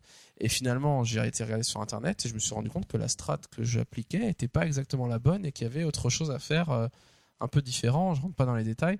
Euh, mais, euh, et du coup, en changeant un tout petit peu la strat par rapport à ce que je faisais, on l'a tombé On du premier tombé coup tout de suite. tout de suite. Et du coup, si j'avais su à ce moment-là qu'il y avait un problème de tanking parce que je tankais, et ben tout de suite je me serais remis en cause en disant ok euh, il y a un problème donc il faut regarder la strat, il faut comprendre. Alors que là je savais pas parce que en étant sur le tank il y avait l'histoire de la gestion des ZAD et je savais pas comment on- les. on Je me rends pas compte est-ce que les euh, DPS gèrent bien les ZAD ou est-ce que c'est pas évident de savoir les DPS qui géraient pas bien les ads, ce qui Ouais. aurait pu être une possibilité parce qu'on gérait Ouais. pas trop. Alors qu'en réalité c'est juste fait, que euh, le boss y avait tombait pas assez vite. de- tombait pas assez vite qu'il fallait euh, euh. lui faire monter euh, donc vous savez c'est ce boss avec la, la coulée de lave où il faut lui faire faire fondre son dessous. armure. Donc il faut le faire passer un peu dessous pour qu'il monte le debuff mais pas trop. Et il fallait le faire passer plusieurs fois avant que le debuff arrive à son terme et qu'il ait les ads pour avoir à gérer moins d'ads. Euh, donc voilà. Voilà euh, ce genre de- d'expérience qui permettrait de genre de choses qui permettrait d'éviter ce mauvaise expérience. D'ailleurs, pour revenir euh, donc au, au- enfin, comment voir le faute avec Recount, on peut voir comment, par exemple, on a wipe. Par exemple, on applique une stratégie, et on peut voir euh, quand on nous dit qu'il faut faire attention à ça. Quand on regarde les dégâts, euh, les dégâts infligés, par exemple, on voit euh, si tel sort nous a fait plus de dégâts, alors que c'est ce sort-là en particulier qu'il faut pas qu'il nous fasse de dégâts. Ouais. Et en regardant ça, ça peut vachement nous aider en disant qu'il faut faire attention à ce sort-là en particulier. Mais il faut Ouais, on peut- bidouiller. on euh, peut pour traquer savoir, non mais c'est vrai qu'on peut traquer un peu voir pourquoi est-ce que telle personne est morte euh, Mm. est-ce qu'elle a bien esquivé ces trucs là qui n'a pas esquivé les profanations à Arthas etc quoi Euh, il y a eu une interview de Alex Afrasiabi donc qui est lead world designer de WoW et euh, il a donné quelques infos alors c'était pas très passionnant mais il y a eu quelque chose quelques trois points intéressants sur l'avenir de WoW euh, il a dit que dans la zone du Mont Ijal, il y allait y avoir des quêtes journalières bientôt. Ah. Donc on ne sait pas sous quelle forme ce sera. Ça t'intéresse, un... Yuri. Hein Ouais. Les fans des quêtes journalières, des PO surtout. ouais, mais ça dépend le nombre d'épées qu'ils donnent surtout. Ouais, mais comment, quelle forme ça aura? Moi, j'imagine bien quelque chose comme le tournoi d'argent, où finalement, voilà, le tournoi d'argent au début de the King, ça n'existait pas. Il n'y avait pas euh, ce, ce tournoi au nord euh, de Mhm. la couronne de glace. Couronne de- Il n'y avait rien à cet endroit-là. Ah, j'ai pour souvenir, tu m'avais dit qu'à la base, ils voulaient l'implémenter, l'implanter en dessous d'Alaran. Ouais, le Et tournoi d'argent, ça devait être dans la forêt de champ de cristal à la base. Et le problème, c'est qu'ils ont réalisé que tout le monde allait être dans le tournoi d'argent et tout le monde était à Ouais, Dalaran. Dalaran, Et que déjà qu'il y avait un lag, euh. lag incroyable à Dalaran à cause du nombre de personnes. Et Ça que s'ils faisaient ça, euh, c'était une zone qui allait exploser. Et normalement, cette zone du forêt de champ de cristal, c'était prévu. Cette zone qui, on a l'impression qu'elle sert à rien. C'était parce que euh, c'était prévu que quelque soit euh, le tournoi d'argent. Et d'ailleurs, quand on fait les premières quêtes du tournoi d'argent au nord, et- elle nous envoyait dans la forêt de champ de cristal couper du bois et faire des choses comme ça. Et c'est parce qu'ils avaient gardé euh, ces, ces trucs-là euh, de, de l'idée précédente, que ce soit au tournoi à la forêt de champ de cristal. Donc, est-ce qu'ils vont vraiment aller jusqu'au bout, faire quelque chose comme le tournoi d'argent au Mont Ijal Moi, j'espère que oui. J'ai bien apprécié l'event du tournoi d'argent. Peut-être que ce sera juste quelques quêtes en plus, euh, journalières, 5 quêtes, Oui, 6 mais quêtes pour monter une réputation. Ouais, ouais. parce que la question que je me pose, c'est que s'ils font ça comme le tournoi d'argent, le tournoi d'argent, il y avait un objectif, c'était gagner des sauts de champion pour Ouais, bah, ça sera peut-être, euh, ça sera peut-être un truc du même genre. Parce que pour Peut-être pas. Je sais. On n'en sait rien. hein. Euh, Est-ce que ça sera au 4.1 tout de suite? 4.1, il y a le, nouveau raid qui s'appelle euh, Fireland, je crois, un truc comme ça. Le raid où il y a Ragnaros, donc qui est à Mont Ijal.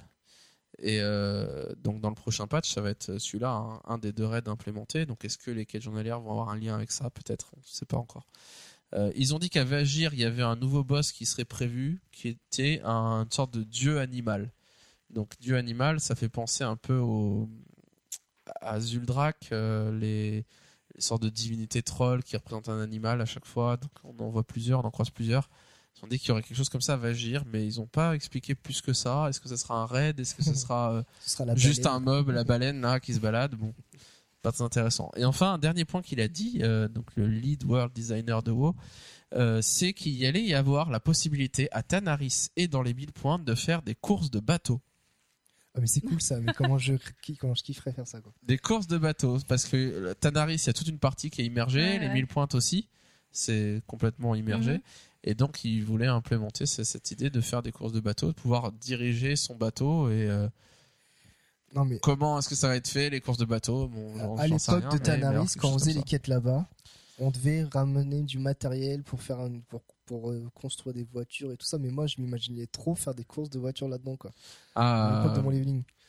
À Tanaris là, tu sais où pas à Tanaris, dans les Non. mille pointes, au désert, les salines. Les salines. ouais. les, oui les salines. Mm. Et je m'imaginais vraiment faire une course en, en quête pour rigoler, etc. Et je me dis mais purée, ce serait trop bien de Ouais, ouais. Bah, je pense que tout le monde a eu cette idée et que du Ouais. coup, euh, ils vont implémenter ce truc-là euh, avec les bateaux. Alors, est-ce qu'ils vont Bon, encore à prendre avec des pincesses, hein, voilà, euh. sous quelle forme ils vont le faire, est-ce que ça va être bientôt Ils peuvent très bien dire que finalement ça marche pas très bien, que le gameplay est pas terrible et adulé.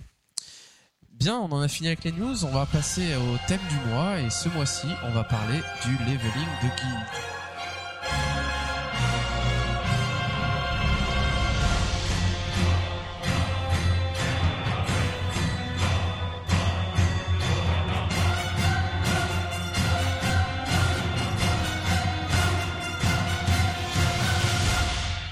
Bien, ce mois-ci, on a décidé de parler un peu du leveling de guild et de la nouvelle interface de guild et de tous les avantages qu'il y a à appartenir à une guild. Alors, le mois dernier, on vous avait dit euh, que vraiment, si vous n'étiez pas dans une guild, ça valait le coup de rentrer dans une guild, n'importe laquelle, parce que déjà, le, vous auriez des, vous aurez des, des bonus d'XP naturellement. C'est, on l'obtient très rapidement euh, dans le leveling de guild. Et on voulait détailler un peu comment ça se passait, comment est-ce qu'on faisait pour monter euh, notre guild en niveau, à quoi ça servait la réputation de guild, quelles récompenses euh, les, les plus intéressantes, les plus significatives on pouvait avoir, et détailler un peu tout ça. Alors allons-y, comment est-ce que on fait pour gagner de l'XP de guild? En faisant les quêtes, d'une part. Donc à chaque fois qu'on fait des quêtes, qu'on rend des quêtes, qu'on gagne de l'XP, il y a une partie qui va en XP de guild, Mhm. Et en Quoi d'autre Des donjons. en faisant des donjons, Donjons en guild par contre. notamment donjons en guild. Donc quand on tue des boss en étant en groupe de guild avec que des gens de notre guild. On- Enfin, j'ai remarqué. on a un bonus d'XP. On a remarqué vraiment quand on est en guild, on gagne énormément. Enfin, au niveau de la réputation de guild de soi, on gagne énormément. Ouais. Et la réputation de guild elle-même, elle augmente. euh, c'est c'est énorme quoi. C'est euh, d'XP, euh, c'est énorme. l'XP. ouais. Donc en tuant des boss de donjon, groupe ou raid, euh, à chaque fois, en fait, à chaque fois qu'on gagne de l'XP dans le jeu, on a une partie qui va, euh, qui est attribuée à la guilde. Alors c'est un peu compliqué d'avoir des chiffres là-dessus parce qu'il y a plein de guildes qui ont de guides qui ont fleuri sur Internet, mais certains c'était sur la bêta. Il y a des choses qui ont été équilibrées, qui ont changé. Euh, moi, j'ai trouvé le, le, le chiffre de 75% de l'expérience gagnée par un joueur est aussi attribué à la guilde. Alors, est-ce que c'est vraiment ça exactement? Euh, Le problème, c'est que ils, ils ont réduit notamment la l'XP de gagner en faisant des quêtes. Donc, quand on faisait des quêtes, on c'était peut-être 100% ou 75% de cette de l'XP qu'on gagnait était euh, montait aussi dans la guilde. Et il y a beaucoup de gens qui se sont plaints en disant que c'était beaucoup trop et que les quêtes c'est ce qui nous donne le maximum de enfin le, le principal la principale source d'XP et donc actuellement c'est seulement euh, 25%, 25% de l'XP obtenu en faisant des quêtes rapporte aussi à la guilde. Donc si vous faites une quête vous la rendez elle vous rapporte 20 000 d'XP la guilde va augmenter de 5 000 d'accord? 25% seulement. Euh, alors, vous avez remarqué que, bien sûr, euh, si c'était, il faut énormément d'XP pour qu'une guilde passe d'un niveau. Euh, je sais pas combien c'est les premiers niveaux, mais c'est de l'ordre de euh, quelque chose comme euh, une vingtaine de millions ou peut-être 40 millions d'XP de guilde, quelque chose comme ça les premiers niveaux, et ça augmente de plus en plus. Euh, en tout, au total, pour passer niveau 25, donc pour faire, si on fait la somme de l'XP qu'il faut pour chaque niveau, il faut 846 millions d'XP. Donc répartis sur tous les joueurs de la guilde, sur ce qu'ils vont faire, sur leur reroll, sur tout ce qu'ils vont faire dans le jeu. Donc 846 millions, ce qui est énorme. Et, euh, et l'expérience, pour que les guildes n'aillent pas trop vite et ne farment pas comme des malades pour être la première guilde niveau 25, ils ont limité par jour euh, le fait qu'une guilde puisse gagner seulement 6 millions d'XP. Donc le chiffre exact c'est 6 246 000. Donc chaque jour, euh, l'ensemble de la contribution de tous les joueurs de la guilde peuvent gagner en tout 6 246 000 XP et pas plus. Une fois qu'on est à ce seuil, c'est bloqué et il faut attendre euh, que le l'expérience- moment où c'est débloqué dans. L'expérience du joueur au niveau de la guilde est bloquée et donc l'expérience de guilde, euh, enfin l'expérience de guilde de, de la guilde est, le- est bloquée aussi. Non, l'expérience de guild est bloquée seulement. On peut gagner 6 millions d'XP de guild chaque jour et pas plus. S'il y a un joueur, il y a un joueur qui pourrait faire les 6 millions d'XP tout seul. Euh, je sais pas si vraiment il y a le temps en 24 heures de faire ça, mais euh, il pourrait le faire. Non, mais au début de, de Cataclysme, là, quand on, on faisait tous nos niveaux, euh, oui, s'il y en a un qui vite, bossait pas dans la journée et qui jouait euh, 8 heures à WoW, euh, comme ça peut être le cas pour certains, euh, il montait pas mal. euh, Enfin voilà, ça, ça montait quand même quasiment que lui. euh, Et tout Voilà. arrive le soir, il y a plus. En l'occurrence, on a un euh, cyborg dans notre guilde euh, Voilà, qui, qui fait tout pour nous, donc c'est cool. exactement. Ouais, c'est génial, une bonne recrue celui-là. Euh, alors, en plus de cette histoire de d'XP qui fait monter de niveau la guilde, il y a la réputation qui monte aussi. On a tous une réputation propre Mhm. à notre guilde. Et euh, cette réputation monte pareil en effectuant des quêtes, des donjons, en faisant du PVP, etc.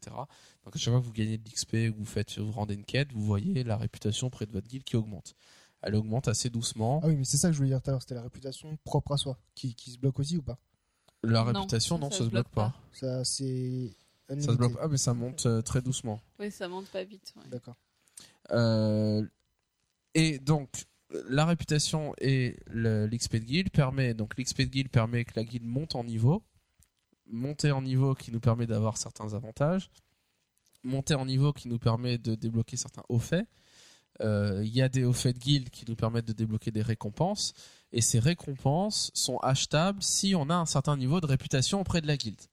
Alors, je sais pas si vous m'avez bien suivi, c'est un peu compliqué la manière dont ça ça, fonctionne. si on est honoré au niveau de la guilde, on peut avoir acheté certaines récompenses. Voilà, Si la guilde a atteint un certain niveau aussi. si la guilde, il faut. Alors, c'est compliqué parce que donc les niveaux vous donnent des récompenses. Toutes ces récompenses, c'est acquis, euh, tout le monde là, il y a pas de Niveau de problème. guilde.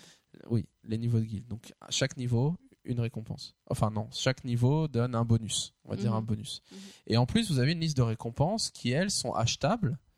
Mais pour avoir ces récompenses, il faut soit débloquer des hauts faits, sachant qu'il y a certains hauts faits qui est juste euh, atteindre le niveau 5 de la guilde. Et donc une fois qu'on est niveau 5, on peut acheter cette récompense-là.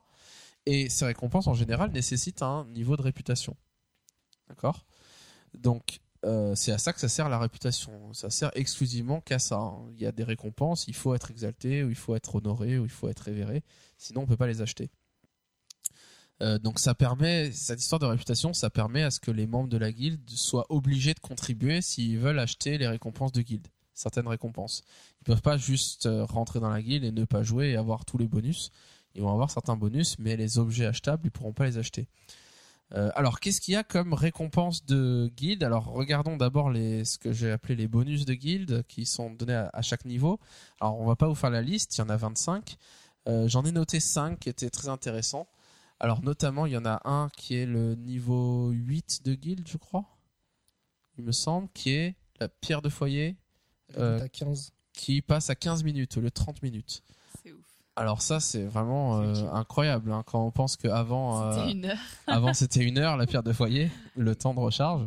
Vous avez connu la pierre de foyer à une heure, vous? Non, Non. toujours à 30 minutes. Donc euh, ensuite ils l'ont passé à 30 minutes, ce qui était déjà le bonheur et incroyable parce qu'une heure c'était long. hein. Et maintenant 15 minutes si on a le, le niveau de guild, c'est vraiment euh, génial. Euh, le courrier instantané entre les membres de la guilde. Ça, c'est cool. Je, trouve Ça, ça, j'ai trouvé ça ouais, moi. vraiment. On euh, attend 3 jours, enfin 3 jours. Ouais, et peu, puis mais- quand quand il y a des histoires de craft, de guild ou de machin, que quelqu'un a besoin de quelque chose et que euh, ça, ça tu es en donjon ou enfin t'es es à l'autre bout de la, de la terre et tu vas faire une quête etc et qu'il veut que tu y craftes quelque chose bah tu y craftes et on avait tendance à se retrouver pour se le donner tout de suite parce que la personne le voulait tout de suite l'objet. Maintenant on va pouvoir se l'envoyer et l'avoir instantanément. Donc c'est vraiment euh, quelque chose de- d'intéressant notamment même si si on a un- quelqu'un de la guilde qui monte un reroll ou qui un nouveau joueur qui arrive dans le jeu qui crée un perso dans notre guilde parce que c'est un ami et que euh, qu'on veut lui envoyer des sacs et puis euh, de, de l'argent pour qu'il commence, qu'il puisse aller vite au début, qu'il puisse voilà, c'est un, un joueur qui connaît le jeu, euh, voilà, on veut l'aider pour qu'il aille plus vite au début. Bah, on pourra lui envoyer en instantané et il n'y aura pas besoin d'aller le chercher pour lui donner Ouais, ou de lui envoyer et que ça mette une heure à arriver. C'est un gain de temps aussi. Ça, Ouais. ça évite de, aux joueurs de devoir se déplacer, perdre 10 minutes, enfin 10 minutes, c'est Ouais. peut-être 5 minutes, mais oui, euh, puis je, enfin, je pense qu'il y a un côté aussi euh, avantage d'être dans la même guilde. Et euh, enfin, j'ai l'impression que là, ils développent aussi à fond ça. ouais, ça euh, crée un lien entre qu'il les membres de la lien, guilde. qu'on soit actif, qu'on voilà, qu'il y ait un, une- un, réel, un réel dynamisme dans la guilde aussi, ce qui Mm. évitera après les pick-up d'ailleurs aussi. Enfin, le fait qu'on joue en pick-up, c'est que euh, y aura un lien entre les membres de guilde qui fait que tu joueras avec tes, tes, tes potes de guilde. Tout à fait. Alors, je vous passe tous les détails, les, les réparations qui sont, euh, enfin, la durabilité des objets qui augmente ou euh, tout ce, ce genre de petits avantages euh, un peu intéressants, mais qui sont pas euh, très originaux. Euh, Il y en a un que j'avais pas remarqué jusqu'à présent, qui est la vitesse de course qui est augmentée. Quand ça? Comment ça la vitesse de De course? course, pas de monture, qui est augmentée de Tous. 100% quand on est mort. Et ça, c'est pas mal. Parce que quand on meurt, bien, hein. vous savez que à l'origine dans le jeu, quand on mourait, il fallait revenir euh, retrouver son cadavre. Il était plus rapide Et- déjà, de base. Quand euh, à l'origine, c'était la vitesse normale. Non, Il y avait les elfes de la nuit qui avaient un bonus de de, luciole, euh, là, je sais plus, c'est 20%, 30%, Ouais, je sais etc. pas, Et puis il y a un an, ou je sais plus quand est-ce qu'ils ont fait ça, ils ont augmenté la vitesse de course quand on est mort en fantôme. Et maintenant on court à 50%, je crois, il me semble. Euh, et là, il y a un bonus qui va être augmenter la vitesse de 100%. Donc finalement, on va aller comme, comme sur une monture terrestre rapide euh, quand on est en fantôme. Euh, je sais plus c'est quel niveau.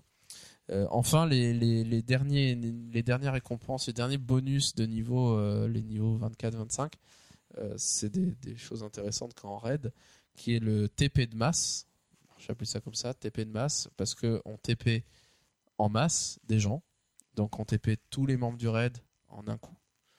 Donc euh, finalement, on lance un TP qui est tous les membres du raid vont avoir euh, machin veut vous TP à tel endroit et tout le monde arrive. Ah, ça évite d'inviter chaque personne. Ouais, on fait pas les TP un par un. Ah, d'accord. En- si on a 25 TP à faire, et ben on fait les 25 en un coup. Euh, et enfin, le reste de masse, où là, on reste tout le monde d'un coup. Donc pareil, euh, après un wipe, euh, hop, tout le monde On clique ressuscite qu'une euh, seule fois. Instantané. ça. On clique, ju- on clique juste une seule fois. en fait, Bah, c'est c'est, je sais pas comment ça se présente, je l'ai pas vu en jeu encore, mais Mm. en gros, euh, c'est quelque chose, voilà, si on l'utilise, il y a un cooldown de je sais pas combien pour le, le reste de masse, c'est peut-être euh, 10 minutes, 20 minutes, 30 minutes, ça se trouve c'est une heure, ça se trouve c'est pas si intéressant que ça, c'est ça se trouve c'est une heure. chef de raid? Bah, on verra, on verra. Je peux pas donner plus de détails. Moi, j'ai pas vu à quoi ça ressemblait et j'ai pas envie d'aller voir exactement euh, comment ça se fait. J'ai hâte de le découvrir quand notre guild sera niveau 25 euh, dans 3 ans. Euh, donc voilà, on imagine voilà un bouton, euh, le chef de raid, il décide d'utiliser le res, le res massif et puis hop, on reste tout le monde d'un coup. Ça s'appelle vraiment le reste massif? Non non. Non, non, ça c'est mes termes à moi. Alors, les- classe. Les objets en récompense. Euh, Il y a plusieurs objets qui sont très intéressants, notamment un des objets les plus faciles, alors pas si facile que ça à avoir, mais c'est une cape qui nous permet de nous TP à la capitale principale de notre faction, Orgrimmar ou Hurlevent. On en a déjà parlé tout à l'heure. Et cette cape peut monter en niveau. Euh, en faisant certains hauts faits spécifiques, on va pouvoir avoir, au début on a une cape verte qui, qui a un temps de recharge de 8 heures, donc un TP qui met 8 heures à se recharger. Cette cape monte de niveau avec certains effets spécifiques et passe à 4 heures le temps de recharge, elle devient bleue. Et enfin, l'ultime devient épique et euh, à 2 heures de recharge. Donc ça nous fait un TP en plus. Au fait de guild ou au fait perso? Au fait guide. Au fait de guild. Euh, il y a deux onglets de banque de guildes supplémentaires. Donc, encore Mhm. une fois, on en a parlé aussi tout à l'heure. Euh, au niveau 5 de guild, on peut acheter un septième onglet pour 10 000 PO. Et le huitième onglet assez est très compliqué à avoir. Euh, je pensais, moi, personnellement, que c'était juste un niveau de guild qu'il fallait atteindre. Mais ce n'est pas le cas. C'est bien plus compliqué que ça. Est-ce que vous savez comment est-ce qu'on fait pour avoir le huitième onglet de guild C'est marrant parce que je, je- je- je l'ai lu quelque part. Je me suis dit, 20 000 ça va être PO et mais je l'ai un haut fait spécifique. Le haut fait spécifique, c'est d'avoir toutes les classes races au niveau ça. 85 de la guilde. Donc, c'est-à-dire, euh, mass reroll, mass recrutement. Quoi. Déjà que qu'il faut avoir alors il faut avoir toutes les classes races de la guilde et il faut qu'ils aient un- une réputation de guilde honorée, je pense euh, En plus. en plus. Donc en gros euh, il faut être une- soit une grosse guilde, euh, Mhm. soit euh, avoir monté pas mal de reroll. Sachant que le haut fait qui est peut-être un peu compliqué à avoir, c'est d'avoir euh, Worgen et Gobelin de chaque race. Euh, Enfin, de chaque euh, Worgen et Gobelin de chaque classe au niveau 85. Sauf s'il y en a des gens qui payent des transformations de race. Donc voilà. Le... D'accord? Donc toutes les races classes.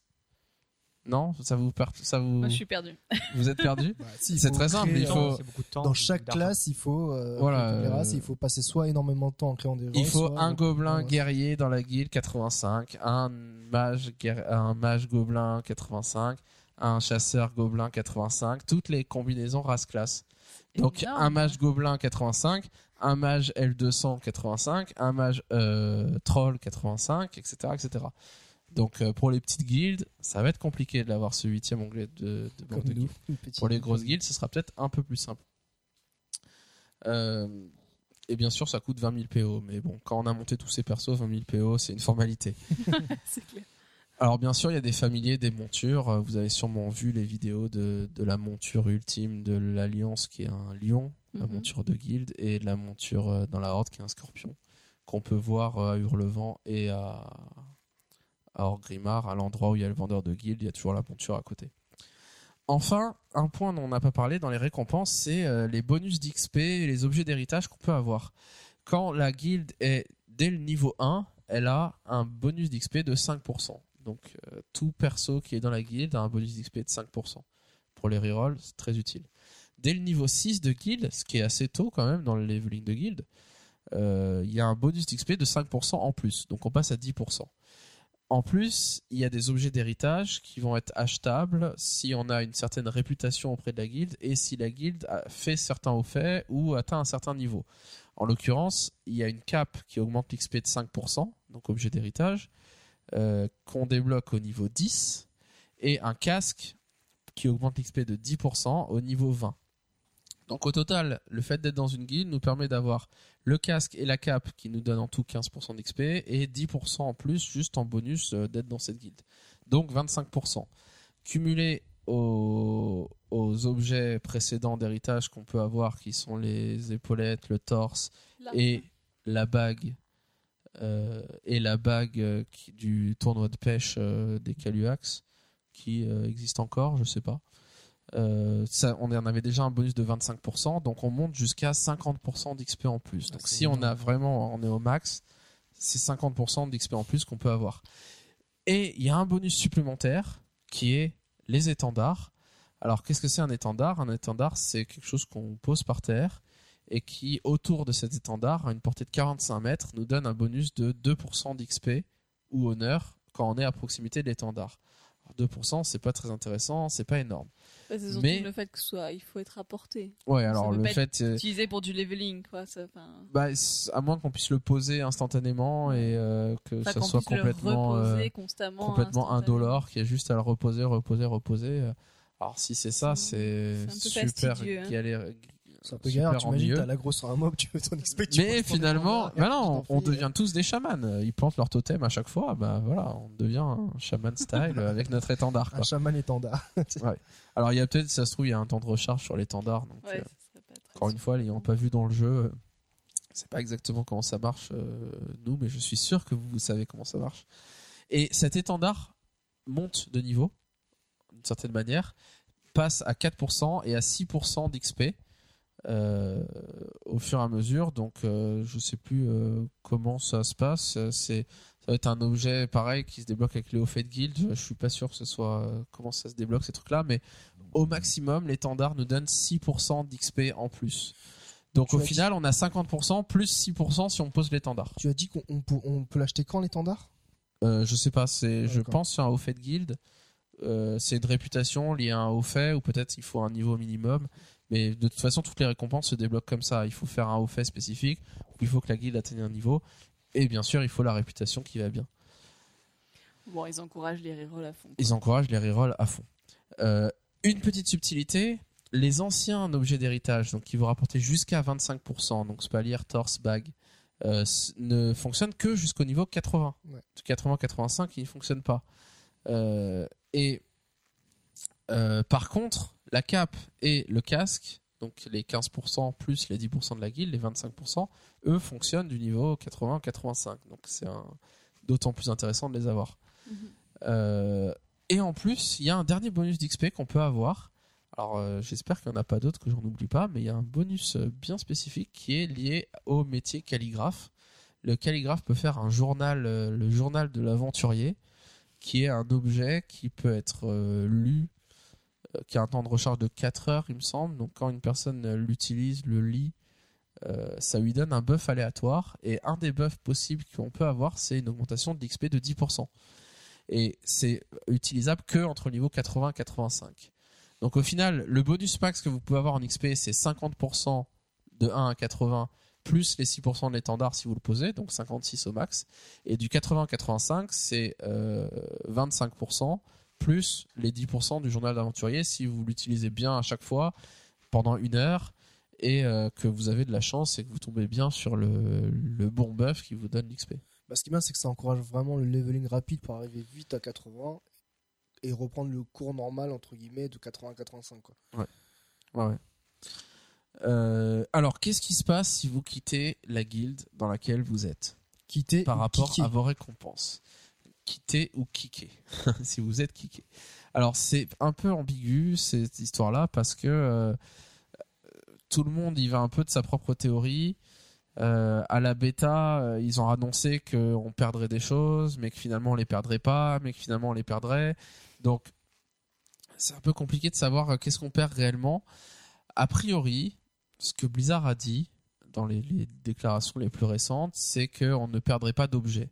Si on a acheté un objet d'héritage grâce à la réputation de notre guilde, qu'on avait une réputation élevée dans la guilde, qu'on avait des hauts faits, qu'après on quitte la guilde, euh, on garderait les objets d'héritage en question, on ne perdrait pas d'objets. Pour autant, euh, forcément, les bonus de guilde, si on n'est plus dans une guilde, on n'y a plus accès. Donc les 10% d'XP en plus, par exemple, du bonus de guilde, euh, on les aura plus. Ainsi que... euh, Sauf si on est dans une guilde, enfin, sauf si on retourne dans Sauf une si on, guilde voilà, si on retrouve une guilde qui a les mêmes bonus, bon bah on Mm. retrouve les mêmes bonus. Euh, concernant la réputation, c'est un peu ambigu. Euh, est-ce qu'on perd de la réputation ou pas, ou est-ce qu'on en garde quand même? A priori, au début, ils ont dit qu'on en pe- on perdrait notre réputation, qu'il faudrait Ce recommencer notre réputation auprès de notre guilde, ce qui est logique. Mm. Euh, J'ai testé avec un, un reroll de un de mes rerolls qui avait une réputation assez faible. J'ai quitté la guilde. Euh, J'ai rien vu qui a changé fondamentalement. Euh, J'avais plus les bonus. Euh, J'avais plus accès. Au... Je pouvais plus acheter de nouvelles récompenses. Par exemple, il y a un familier qui coûte euh, 300 PO qu'on peut acheter si on est honoré auprès de la guilde, qu'on a assez vite. Je pouvais plus l'acheter forcément vu que j'étais plus dans la guilde associée. On a pu les- l'onglet au fait de guilde disparaît complètement, comme d'habitude, comme avant. hein, L'interface de guilde disparaît complètement. Euh, pour autant, la réputation n'avait pas bougé. Alors, est-ce qu'il y a un délai de quelques jours, de quelques heures pour que ça se mette en route, ou est-ce que la réputation reste quand même? Voilà, c'est un peu un mystère. Euh, vous nous direz si vous vous, avez- vous quittez la guilde, une guilde, euh, qu'est-ce qui se passe? Mm. Ce qui est sûr, c'est que faites très attention si vous êtes euh, officier ou chef de guilde dans une guilde. les blagues consistant à, euh, À kicker kicker, quelqu'un de la euh. guilde pour rigoler parce qu'il dit un truc qui- vous a pas plu ou qui s'amuse à vous taunt ou à plaisanter et donc euh, le fait de renvoyer quelqu'un de la guilde pour rigoler ça pourrait poser un problème euh, ça pourrait faire perdre un objet ou faire risqué, perdre quelque chose voilà, c'est un peu euh, risqué. Alors, on a eu le cas dans, dans notre guide comme ça où à un moment on plaisantait sur quelque chose et euh, ils sont amusés à me renvoyer du groupe parce que j'avais dit un truc qui leur plaisait pas, etc. Et donc moi j'étais tenté de les renvoyer de la guilde. Du coup, voilà, une sorte d'escalade pour pour plaisanter. Et, euh, et je, je me suis retenu en me disant attention, maintenant on ne sait pas exactement quelles conséquences ça a de renvoyer quelqu'un de la guilde. Ça m'embêterait de renvoyer un ami de la guilde pour rigoler et que euh, ça lui coûte euh, des PO ou que ça lui coûte de la réputation ou que ça lui coûte quelque chose. Donc soyons vigilants avec ça. Pour l'instant, il vaut mieux pas toucher à ce genre de choses. Euh, il y a plusieurs, vous avez vu dans l'interface de guide, plusieurs nouveaux panneaux euh, qui vous permettent des onglets, qui vous permettent de, de voir des informations intéressantes. Euh, je voulais revenir sur deux d'entre eux qui étaient vraiment très utiles. Le premier, c'est le panneau Actualité de la guilde. Vous avez un onglet Actualité de la guilde où vous pouvez filtrer exactement ce que vous voulez voir dans, ce, dans ce, cet onglet ou pas. Et donc vous voyez tout ce qui se passe dans la guilde. Euh, telle personne a fait tel au fait, telle personne a réussi à faire ça, telle personne est passée niveau 85, telle personne a fait ça, etc., etc. Et vous pouvez filtrer, vous pouvez supprimer euh, certaines choses, euh, rajouter certaines choses, dire qu'est-ce que vous voulez voir, voilà, ce qui vous intéresse. S'il C'est y a que les hauts faits qui vous intéressent, bah, vous décochez tout sauf les hauts faits et vous voyez toute l'historique de la guilde sur les hauts faits. C'est assez sympa de voir. Enfin, là, après, je sais pas à quel- si ce sera aussi sympa, mais, mais le fait là qu'il y avait un petit peu le, le suspense euh, du niveau 85 atteint. euh, Ouais, c'est bien de garder l'historique. C'est rigolo euh, quand on se connecte, euh, que ça fait un moment qu'on s'est. Enfin, un moment. Enfin, veux dire, euh, on s'est déconnecté le lendemain ou euh, l'après-lendemain, on se, on se connecte de voir qui est passé 85 direct euh, parce que. enfin, on peut voir ce qui s'est passé quand on n'était pas dans le jeu. C'est ça que je veux dire. ça garde un historique et de ce qui se passe dans votre C'est assez sympa. Enfin, l'impression de rattraper un petit peu, dire ah bah tiens, lui est passé 85. euh, Enfin, je trouve que ça, ça permet d'être un peu. euh, Ah tiens, tel joueur a son cinquième reroll qui est passé 85. Des fois, ça fait pleurer, mais euh, mais ça garde un lien avec ce qui s'est passé quand on n'était pas là. euh, et je trouve ça assez sympa. Et enfin, l'onglet des métiers qui est très utile où vous voyez euh, chaque personne de la guilde qui est connectée, ses métiers, et vous Mm. pouvez voir, euh, si vous cliquez dessus, voir exactement euh, toutes les recettes qu'il a, tout ce qu'il peut faire avec son métier. Et donc, c'est fini les discussions interminables de est-ce qu'il y a un enchanteur de connecté dans la guilde? Vous ouvrez votre truc, truc. voilà, link-moi ton métier. C'est fini, vous avez dans votre onglet, vous, déjà vous voyez s'il y a un enchanteur ou pas, vu que c'est classé Mhm. par métier. Et chaque personne qui serait enchanteur, par exemple, bah, vous cliquez dessus et vous voyez les recettes qu'il a ou pas. Ouais, mais tu vois, je me demande si. euh, Enfin, moi, je trouve ça cool hein, de faire ça, mais euh, je me demande si euh, c'est pas devenu un réflexe de demander ou de, de linker par réflexe, tu vois, quand les gens Ouais, ouais, mais ça, ça va changer. Les Oui, gens sont pas encore au courant. Tout le monde repère qu'il y a Ouais, ça. les, les gens ne savent pas encore qu'il y a ce truc-là, mais euh, au fur et à mesure, ça va rentrer, tout le monde va le découvrir et puis tout le monde va l'utiliser. Bien, on, finit, on a fini notre partie thématique sur le leveling de guild et donc on va laisser euh, la parole maintenant à Caspip qui nous a envoyé un petit segment audio, une petite partie d'une vingtaine de minutes de, ce qu'il voulait nous parler concernant le PVP euh, de son pays euh, actuel, les États-Unis. Et donc on va l'écouter tout de suite.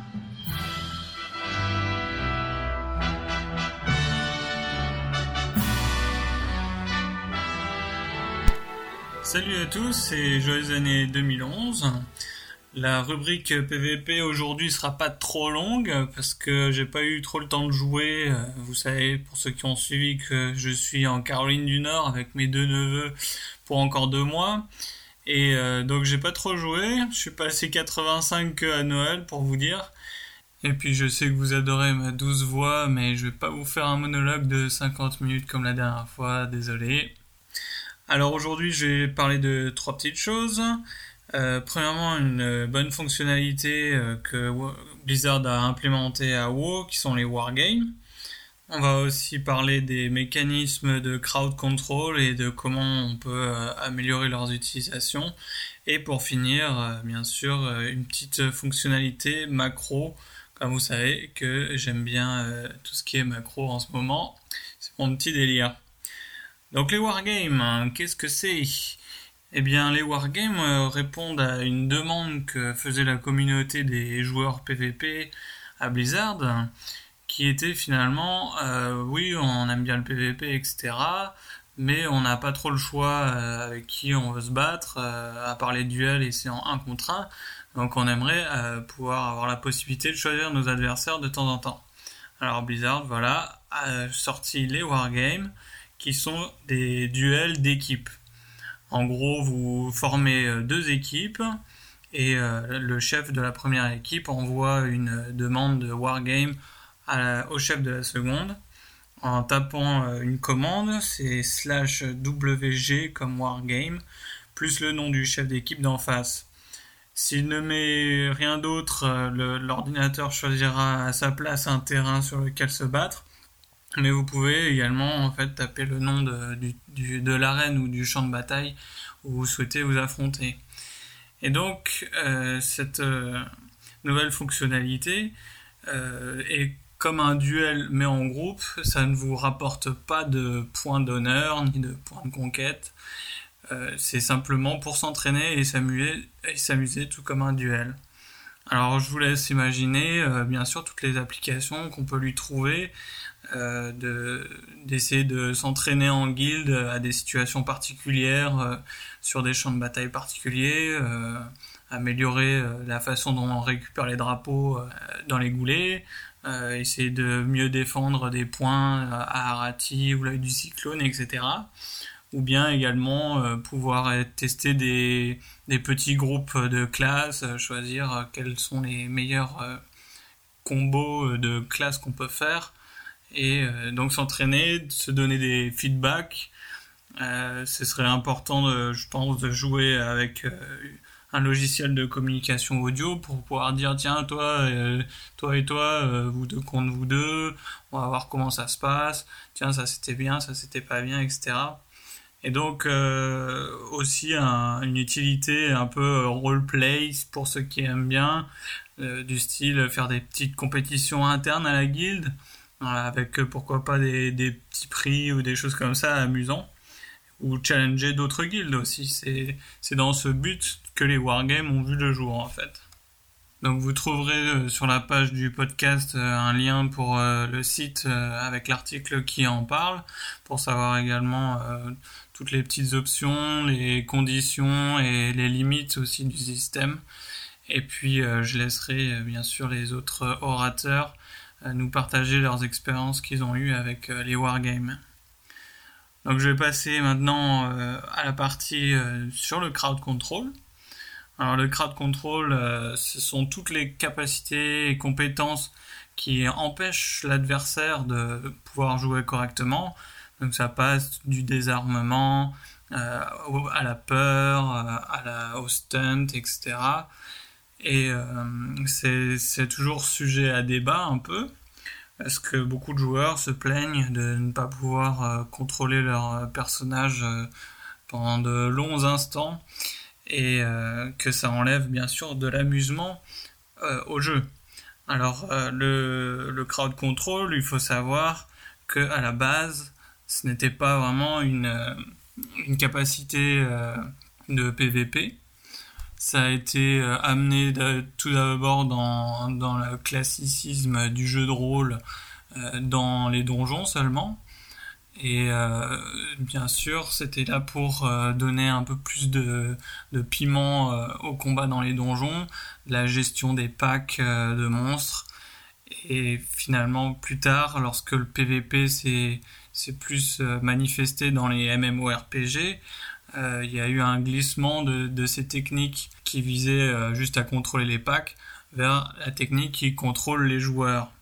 Et donc lorsque WoW est sorti, eh bien voilà, euh, le crowd control était encore quelque chose de PVE plutôt. Et avec le développement des champs de bataille, etc., Blizzard a donc dû faire quelques modifications. si je me souviens bien, tout au début de WoW, quand j'ai commencé, par exemple, les, les, chips, etc. Euh, sur un joueur, ça durait aussi 30 secondes. Alors très vite, ils se sont rendus compte que c'était abusif, ils l'ont réduit à 10 secondes. Mais là encore, bien sûr, il y a eu des, des plaintes, des problèmes, parce que euh, on était en permanence euh, en train de courir dans le sens opposé de son adversaire, ou, etc. Pour la petite anecdote, c'était en fait l'âge d'or des démonistes et et le meilleur combo de l'époque, c'était prêtre démoniste. Et c'est comme ça que j'ai commencé ma carrière de prêtre avec mon frère qui jouait démoniste. Et donc on s'amusait bien à fuir en permanence tout le monde. Et puis euh, l'affaire était bouclée.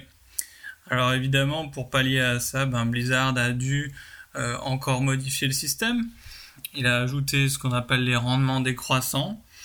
Et ces rendements-là font que lorsqu'on réitère, le même type de sort sur le même joueur, euh, la durée de ces sorts diminue. Donc ça diminue la durée du sort euh, de 50% à la première réitération, puis 75%, et la troisième fois, la cible est immunisée à ce type de sort. Il y a eu aussi les badges PVP, enfin les bijoux si vous voulez, qui sont là pour euh, casser ces crowd control. Également euh, des anti-crowd control euh, ratios, comme par exemple les morts vivants, ou de classes comme les wars et certaines autres classes. Et donc finalement ça nous donne pas mal d'options pour pouvoir passer outre ces, ces crowd control donc le débat, finalement, c'est euh, certains disent qu'il euh, y en a trop de crowd control et d'autres au contraire disent ben les crowd control ça sert à quoi encore euh, parce que de toute façon il y a tellement de choses pour les casser que on en lance un, ça nous prend du temps et finalement l'adversaire le casse très rapidement. C'est vrai que d'un point de vue personnel, je suis assez d'accord avec les deux arguments, c'est-à-dire qu'au fil des années bah, euh, de nouveaux talents sont arrivés, de nouveaux sorts, évidemment puisque le niveau de chaque personnage augmente au fur et à mesure des extensions, et donc ça fait de plus en plus de crowd control. Parallèlement, il y a, de, il y a beaucoup de choses qui nous empêchent de les faire, donc euh, c'est assez frustrant de pas pouvoir bien gérer ça. Alors ce qu'il faut quand même euh, avoir en tête, c'est que euh, chaque classe finalement euh, obéit quand même à un certain esprit et que ces crowd control font partie de l'esprit de la classe. Pour euh, m'expliquer, je dirais par exemple que vous prenez le, les classes distance telles que le chasseur ou le, mage. Ces classes-là sont fragiles au corps à corps. Donc le, but de leur survie, ce sera de maintenir au maximum de porter leurs adversaires. Donc forcément, ils auront besoin, euh, pour compenser leur faiblesse au corps à corps, d'avoir des façons de maintenir euh, leurs adversaires loin. Ou le voleur qui, en fait, euh, dans son esprit, a un avantage s'il a l'initiative du combat, mais perd cet avantage s'il se fait surprendre. Et je trouve que WoW a vraiment réussi à garder cet esprit et équilibrer au mieux du possible ces, ces deux aspects de la chose. Donc euh, bon, pour les éternels insatisfaits, on, ne peut rien. Pour ceux qui acceptent les choses et qui essayent de les améliorer, il y a quelques petites euh, astuces à savoir sur les crowd control. Premièrement, pour les grandes victimes du crowd control, ceux qui passent beaucoup de temps à être étourdis, euh, je vous pose plusieurs questions. Avez-vous vos deux badges PVP euh, certains hésitent et euh, se disent bah oui mais mon badge PVE il me donne un énorme bonus etc. Souvenez-vous que même un badge PVP euh, qui n'a aucune statistique vous permettra bien souvent de, de, vous épargner 30 000 de damage que vous prendrez dans les 5 secondes où vous êtes étourdi. Et donc c'est beaucoup mieux que 3-4% de critique à ce moment-là. deuxièmement, si vous avez vos badges, euh, repenser peut-être leurs utilisations. Comme je l'avais dit un peu dans l'épisode 2, la gestion des badges, c'est pas simplement de les utiliser systématiquement quand on a un petit souci, mais c'est aussi de regarder euh, quel crowd control est en train de nous affecter et est-ce qu'on peut euh, utiliser nos badges ou peut-être attendre au prochain crowd control qui sera lancé, qui durera celui-là plus longtemps.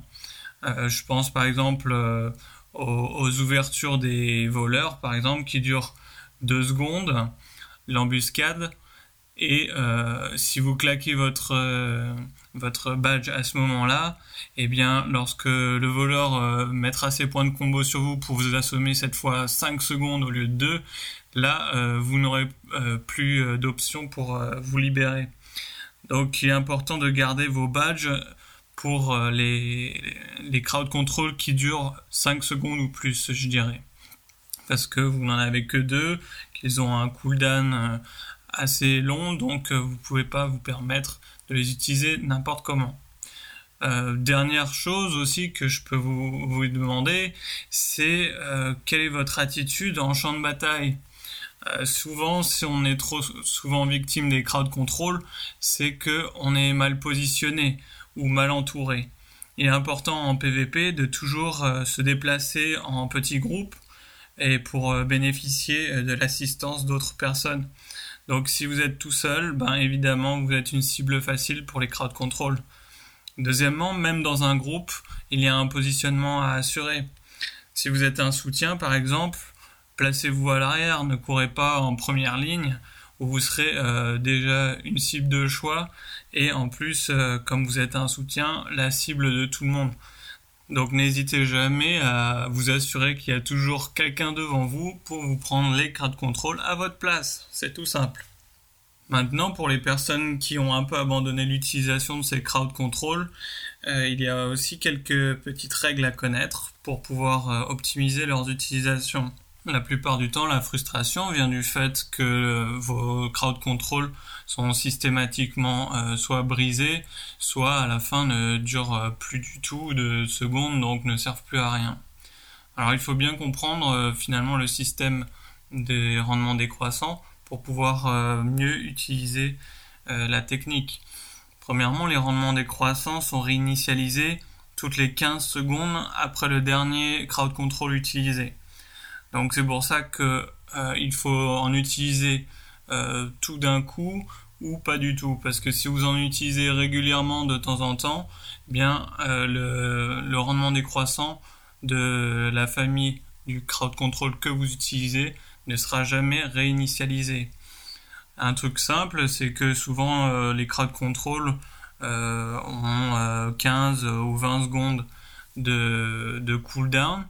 Donc autant en lancer plusieurs dès le début, histoire d'obliger l'adversaire de claquer ses badges, puis attendre le cooldown naturel de vos sorts, et à la deuxième réitération, alors les, les rendements décroissants ne seront plus appliqués et vous pourrez euh, cette fois utiliser vos crowd control dans leur totalité de temps. Deuxièmement, et justement à propos de ces familles de crowd control, il est important de comprendre aussi leurs mécanismes. Les crowd control sont divisés en fait en plusieurs euh, familles, donc il y en a à peu près 12, et ces familles-là sont euh, liées par leur rendement décroissant. Malheureusement, vous ne pouvez pas savoir actuellement quelle est euh, la famille du sort dans le jeu.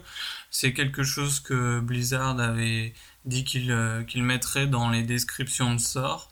Mais des sites internet vous proposent les classifications de ces familles.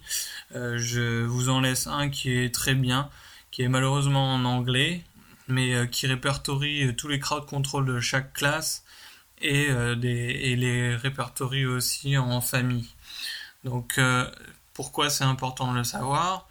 C'est que dans un combat classique, euh, l'adversaire ayant deux, au moins deux, voire trois anti-crowd control à sa disposition, et eh bien rapidement le rendement décroissant du deuxième et du troisième crowd control que vous lancerez tombera à 3, 2 secondes, euh, voire 0 secondes, et vous serez frustré, vous n'aurez plus rien sous la main pour le bloquer, et vous vous ferez défoncer.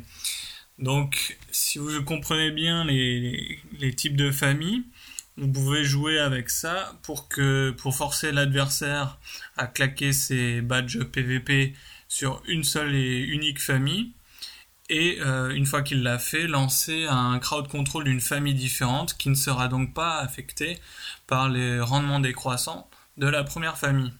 J'espère que c'est clair pour vous. Euh, donc je vous donne un exemple. Euh, voilà, vous attaquez quelqu'un, vous lancez un, ou deux fears, l'autre claque ses deux badges, et puis un mage arrive et il ship.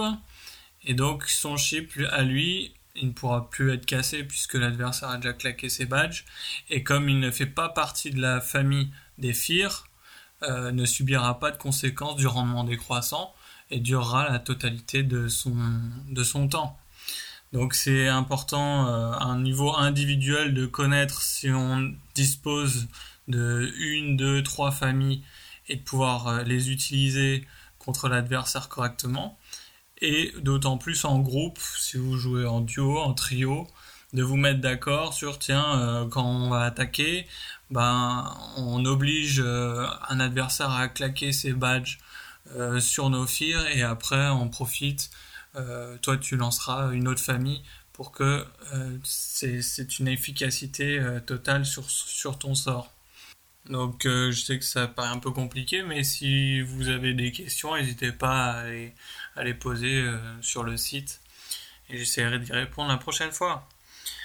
Pour la dernière partie, on va parler de l'astuce macro du jour.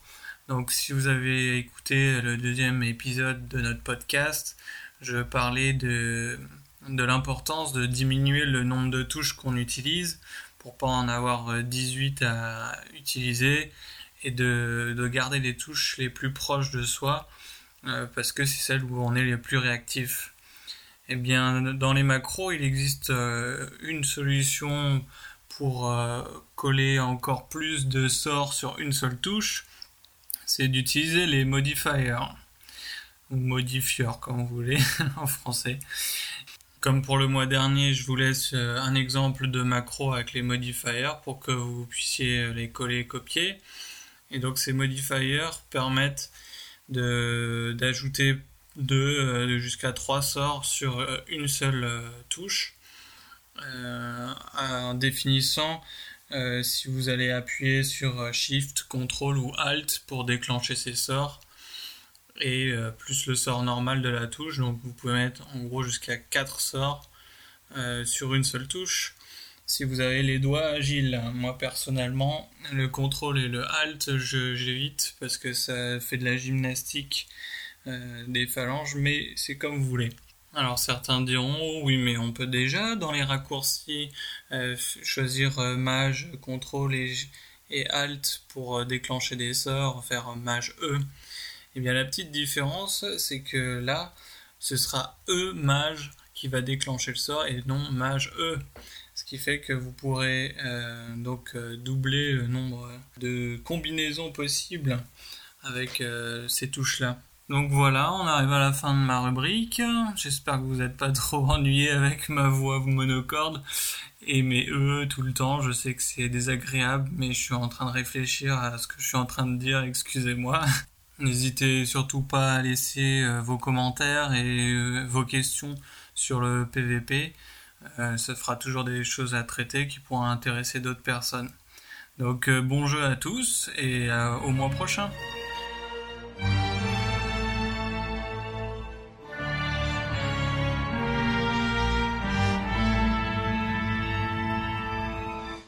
Eh bien, merci beaucoup Caspif, c'était vraiment très intéressant cette partie PVP sur les wargames, crowd control, les rendements décroissants et la petite macro de, du mois.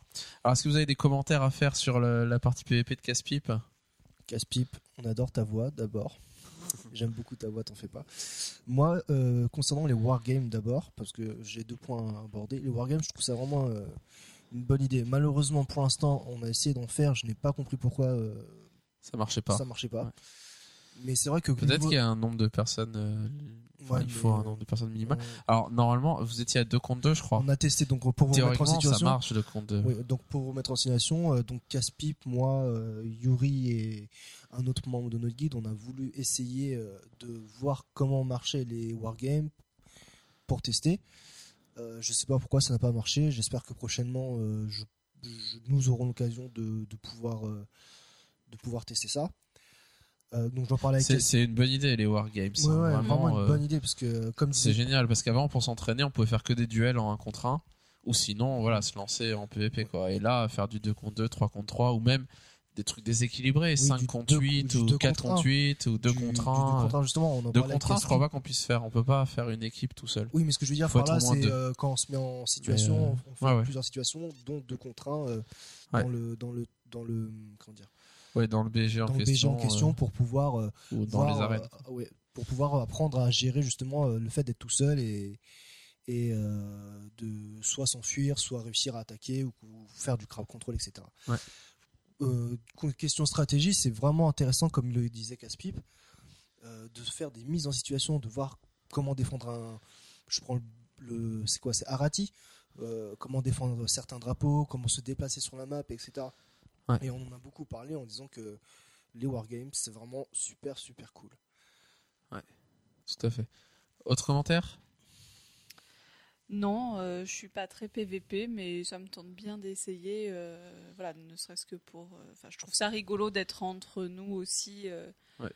D'être avec des personnes. Ouais, d'être sur Mumble, d'être sur Mumble avec les gens qui sont dans l'équipe d'en face. Oui, et Ça, puis c'est bon, drôle. on peut aussi imaginer. Ou de faire euh, deux, deux channels pour que chaque équipe soit sur son channel et Mm. De lutter contre des gens qu'on justement, connaît. euh, le, le coup que j'avais jamais pensé, c'était faire des jeux entre nous et avec des récompenses. C'est vraiment, c'est c'est Ouais, vraiment une ouais. bonne idée, quoi. Et pouvoir balancer des pounds sur le channel de Guild. Ça, ça c'est bon. euh, c'est assez marrant. Euh, moi, je me suis vraiment retrouvé dans les, les histoires des bijoux PVP, PVE. Moi, je, depuis des années, je suis typiquement le mec qui veut pas mettre un bijou PVP parce que j'ai un bijou PVE qui donne- augmente mes stats. Et c'est vrai que le bijou PVP, c'est indispensable. Enfin, c'est tellement plus important de pouvoir garder le contrôle de son personnage plutôt que juste avoir une augmentation de stats. Ouais. De toute façon, tout ce qu'a dit Caspip, c'était vraiment intéressant euh, Ouais. du fait du positionnement. Et c'est vrai que si on est, moi, QC Caster aime bien des fois me, me balancer dans la mêlée euh, pour, euh, je sais pas, jouer un héros, j'en sais rien. mais- Le mage tank. le match tank, mais, euh, mais c'est vrai que tout ce qu'il dit est vraiment intéressant. Concernant euh, l'amélioration, euh, je, je mentionne en plus que maintenant, il y a des gemmes PVP dont les métachasses qui certaines réduisent le silence, certaines réduisent le, le fear, etc. Et donc c'est vraiment intéressant de, de pouvoir aussi ne pas, par exemple, euh, si on, a, on sait qu'on a une gemme qui dont je parle la métachasse qui réduit le fear ou le silence, de pas des fois claquer justement son bijou qui, qui gaspillerait un bijou euh, à ce moment-là. quoi. C'est-à-dire que Ah ouais. quand on sait qu'il parlait du, du euh, donc le cooldown décroissant, je sais plus comment il a dit ça, mais euh, mais euh, c'est-à-dire qu'on sait que le rendement décroissant, pardon. Quand on arrive à peu près au troisième rendement, euh, on sait que, enfin au troisième euh, crowd control, on n'est pas obligé de casser son son son bijou parce que on sait qu'avec la métachasse ça va ça va accélérer le cooldown, etc., etc. Donc du coup, on- apparemment Blizzard a bien fait les choses en créant des choses spécifiques pour chaque chose, quoi. C'est-à-dire les gemmes, les, les bijoux, etc. Autre commentaire, Yuri sur Bah, le PVP moi, comme à chaque fois, je bois ses paroles. euh, je, D'accord. je kiffe. Je kiffe. Super intéressant. Commentaire intéressant. ouais, voilà. Euh, En tout bon, cas, c'est très malin le euh, mage E ou E mage. Ouais. Dans l'autre Ouais, sens ouais, pour. euh, alors bon, moi je pense que euh, je vais m'en mêler. Déjà que je m'en mêle. euh, je avec, m'en mêle euh, mes avec juste 1, 2, 3, 4. Non, mais quand même pas. J'ai j'ai quelques, quelques touches en plus.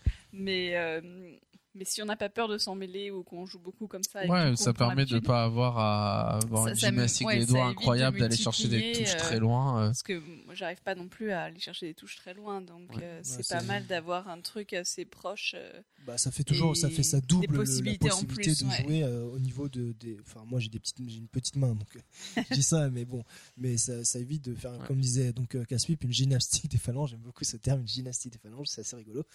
Euh, bah, de, de, de vraiment avoir une euh, avoir une- la main mise sur euh, sur le- la partie. euh, Ouais, une main le- qui bouge très peu finalement. Voilà, c'est ça. Et qui permet de lancer un maximum de sorts sans bouger. qui Ouais, de repères aussi. euh. Alors vraiment, euh, le- c'est vraiment le moment de faire du PVP actuellement. euh, le fait qu'il Mhm. y ait une extension, que tout le monde ait un à peu stuff à peu près normal ou commence à avoir un peu de stuff, mais vraiment qu'on soit un peu plus, un peu tous au même niveau. Euh, moi, je prends beaucoup de plaisir dans les champs de bataille actuellement. J'en fais beaucoup. euh, Mais idem. hein. Actuellement, euh, quand je me connecte, je fais d'abord mon champ de bataille du jour plutôt que l'héros du jour. quoi. moi, ce que j'apprécie beaucoup, c'est vraiment, euh, je ne subis plus la loi du pif paf le mage, quoi. C'est vraiment. Ouais. euh, Ouais, les combats sont beaucoup plus ah, longs les maintenant. combats sont beaucoup Pif plus longs. paf euh, pouf le mage. Pif paf pouf. Ouais. Pouf pouf le pouf mage. pouf, les mages, je préfère. non, mais disons que j'ai fait quelques combats où, Ouais, ouais. à l'époque, où vraiment, c'était vraiment. euh, c'est me tendu disais, à la fin. tendu à la fin. Même si tu meurs, Ah, t'as a le t'as temps. pas mal tué l'autre. Et ça, ça a été euh, le, le nerf des heals aussi a beaucoup fait que ben voilà, on peut pas se régène full euh, d'un coup. Mm. Donc euh, ça ralentit les combats. Et euh, le fait qu'on ait énormément de points de vie, que tout le monde a énormément de points de vie, qui fait qu'on peut plus taper, on peut plus tuer, on peut plus one shot un mec ou Mm. two shot un mec. Mais c'est vrai que je me rends compte, enfin là, euh, parce qu'avant il y avait souvent les certaines classes qui permettaient aux, donc aux joueurs de pouvoir se mêler dans la bataille, être tout seul et aller défoncer tout le monde. Et là vraiment, euh, je me suis surpris moi-même à à avoir résisté à un war, euh, d'avoir le- d'avoir fait peut-être le plus beau combat de ma vie, même si je suis mort à la fin. mais mais c'était incroyable. Le plus beau combat de ta vie, Ah, c'est celui où tu meurs à la fin. Non, mais c'est- c'est- c'est- c'était à base de. Vraiment, il me, il me, il me- il m'étourdissait, je faisais transfert, je le gelais, il me renvoyait mes sorts, mais vraiment, je. On retrouve un peu le PVP de, de l'époque Ouais, euh, avant la série Lich King. Et donc, du coup, j'ai, pour moi, c'était vraiment un beau combat et euh, j'étais impressionné et ça m'a permis aussi. En même temps, ce genre de combat me permet de, enfin, permet de progresser, de, de- d'être super actif. Et, euh, alors qu'avant, c'était euh, pif paf, je mourais, bon, bah, je, je- je- je- je te laisse me tuer, quoi. Avec Charis, ce mois-ci, on a fait le plus beau BG de ma vie. Ouais, le- En tout cas, peut-être de notre vie même. Ouais. Un Arati qui s'est déroulé Le en parfait. pick-up, qui s'est déroulé de manière parfaite, où on a pris, alors étonnamment, on a pris 4 points. Mhm. On était, et tout le monde était euh, 3 par point, 4 par point, sauf Ouais. un où on était 3. Mm. Et, euh, et personne n'a bougé, tout le monde a défendu. Si on regardait la carte, les gens étaient au drapeau, ne bougeaient pas, défendaient, Ouais, et on a fait, on a gardé les 4 points pendant toute la partie. Personne n'a été se balader, euh, alors on joue côté horde, donc personne n'a été se balader à l'écurie pour se dire on va prendre le cinquième, etc. Non, on est resté sur nos 4 points. Et j'étais euh, donc moi en druide féral, donc en félin invisible, avec Charis qui était mage, qui faisait un peu le l'appât à la forge. Et il y avait Je un la chasseur, gnomette de Noël, ouais, en gnomette de Noël, assise euh, à côté du drapeau. Ça marche avec bien. un chasseur euh, qui était là en camouflé, invisible Ouais, quand il bougeait pas. Et donc, euh, bah, finalement, il y avait toujours un ou deux, euh, un une ou deux personnes qui passaient, qui voyaient un mage tout seul, une gnomette, euh, enfin déguisé en gnomette, euh, et qui disaient ah, ah, ça va être, ah, l'air ça va être facile, je vais me la faire, etc. Et puis hop, on arrivait par derrière, euh, le chasseur et moi, et on démontait tout ce qui est venu. Et donc voilà, on n'est pas mort une seule fois du BG. Ah, C'était beau. Euh, c'était vraiment euh, c'était tripant quoi ça ça donnait ça faisait toucher un peu du doigt le- ce qui peut se passer quand on est dans une team euh, de BG qu'on fait des BG côté par exemple et que euh, vraiment on est organisé quoi Mais ce qui est très très très marrant vraiment, c'est que depuis Cataclysme, je j'ai vu ça récemment, hein, j'ai remarqué ça, c'est que dans les BG, certaines personnes essayent d'appliquer des, enfin, essayent de donc d'organiser le, le, le raid, le, le pardon le BG, et euh, c'est assez étonnant. et que- personne s'entretue et personne non, s'insulte non, mais oui, oui, voilà, d'une part ça, mais que chaque personne respecte ce que, ce que la personne décide de mettre en place. Ce qui est marrant, c'est que maintenant avec le raid, on peut définir les groupes. Et donc euh, la personne dit groupe 1 reste là, groupe 2 va là, etc. Et au cas où, bah, vous venez, etc. Et donc du coup, c'est assez marrant de voir finalement qu'en pick-up, je l'aurais on jamais arrive cru à s'organiser on arrive à faire une mini Ça organisation. marche Bon, pas à chaque fois. ça marche pas à chaque fois, temps. je suis d'accord, mais moi ça, j'en ai fait qu'un comme ça Ouais, je- Mais- je- moi ça ça marche j'en ai fait euh, peut-être une dizaine. Ça dans les bons euh, on va dire euh, trois, et j'ai eu trois BG comme ça, quoi, sur, sur une dizaine, ce qui est déjà un beau ratio, quoi. on passe à la partie au fait de Charis tout de suite Alors, de quoi je vais vous parler aujourd'hui? Euh, J'ai longuement hésité et puis euh, je me suis dit que j'allais vous parler euh, des slash amour. Donc, vous savez qu'il y a plusieurs hauts faits qui consistent à faire, à montrer son affection aux petites bestioles qui se baladent dans les différents continents et à en tuer aussi certains autres. Donc euh, j'ai cherché un petit peu euh, sur, euh, sur Internet pour trouver, vous, vous donner un petit peu des, des astuces, des, des sites. J'ai quelques, j'ai deux, deux sites notamment dont je vais vous parler qui vous permettront de les faire un petit peu plus, plus facilement peut-être parce que sinon c'est un peu fastidieux. Enfin ça peut être un peu fastidieux si vous aimez vous balader, ça va. Sinon ça peut quand même être un peu long. Alors il y a notamment un premier au fait qui s'appelle À tous les écureuils que j'ai aimés avant, euh, ce qui ressemble à une chanson, mais on ne dira rien, pas faire de pub. Euh, donc, qui consiste à tuer des bestioles en azéroth, euh, donc euh, de type écureuil, poulet, mouflette, euh, chien de prairie, etc. Il y en a 21 au total à trouver. Euh, donc, euh, moi, ce que je vous conseille, euh, ce que je n'ai pas fait à l'époque parce que je l'ai fait il y a, déjà un bon moment.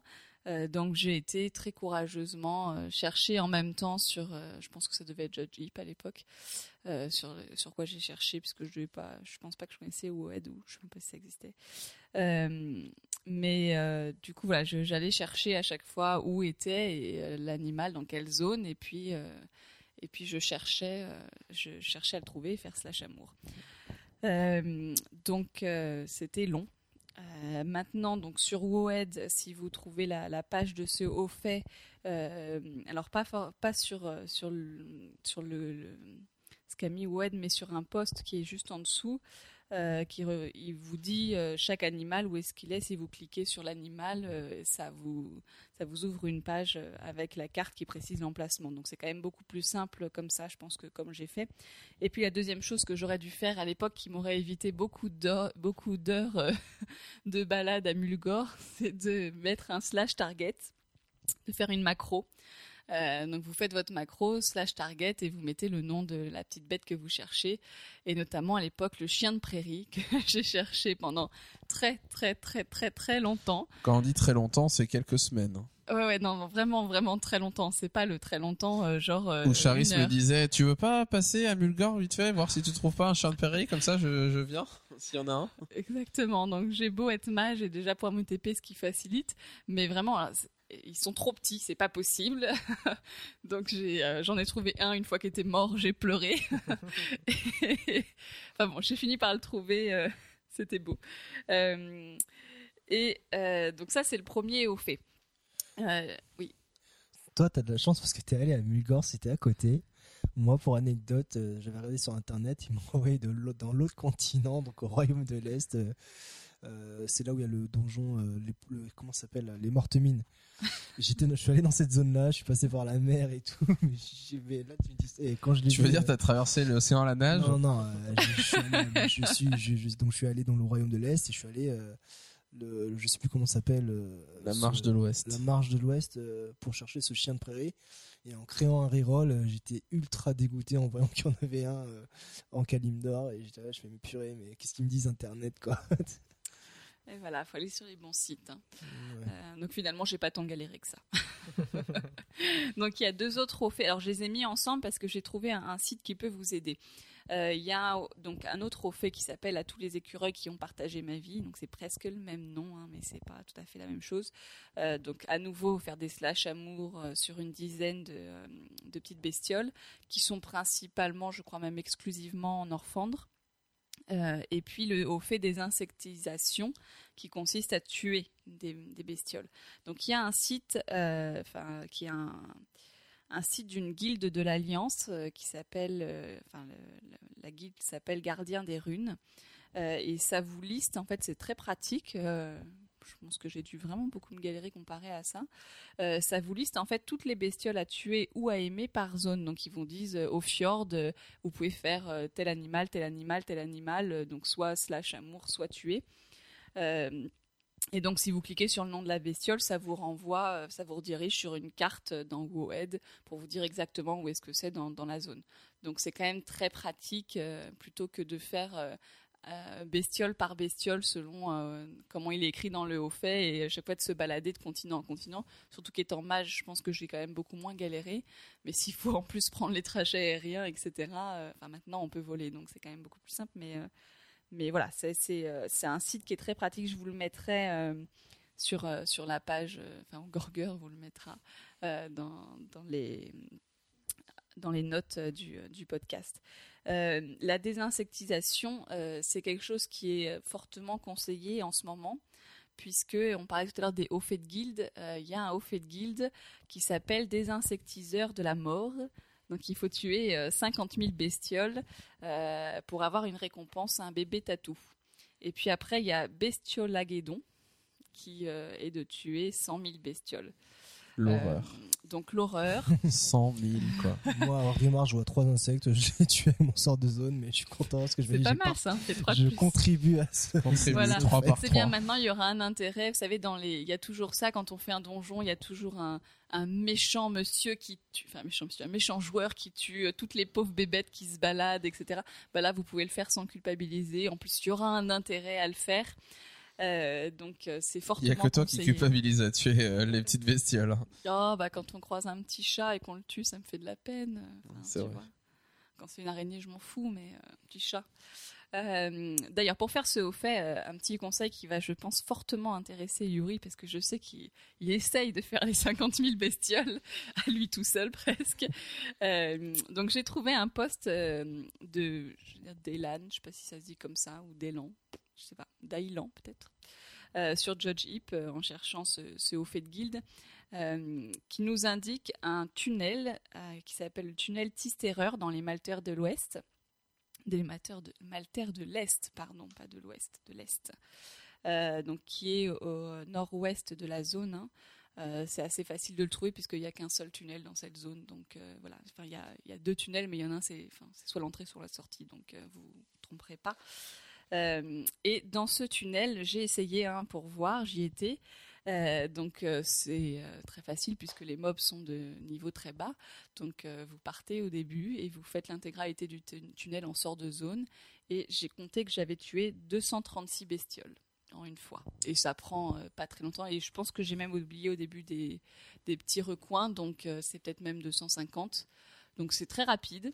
Euh, si tout le monde s'y met, ça peut être une, une petite action journalière de la guilde d'aller au Maltaire de l'Est. Une tâche pour chaque membre de la guilde. À chaque fois que vous vous connectez, vous faites, vous Voilà. traversez le tunnel. Voilà, vous passez par le tunnel. euh, Bon, il y a presque. Ou sinon, non, une tâche pour les mages de la guilde qui font Ouais. des sortes de zones. Alors le, gars qui, en fait, le gars qui l'a fait disait qu'il qu'il en avait tué 150. Euh, bon, moi j'en ai fait plus, il était des cas, donc c'était peut-être aussi un petit peu plus long. En plus, il a peut-être pas fait tous les recoins parce qu'il y a une espèce de petits, euh, euh, de petits tunnels sur les côtés, euh, donc il a peut-être pas tout fait parce que c'était un peu long peut-être, je sais pas. Mais en tout cas, en mage, euh, enfin voilà, je fais explosion des arcanes, je trace. faut juste que je régène ma mana à un moment parce que ça descend un peu vite. Mais sinon, c'était super rapide.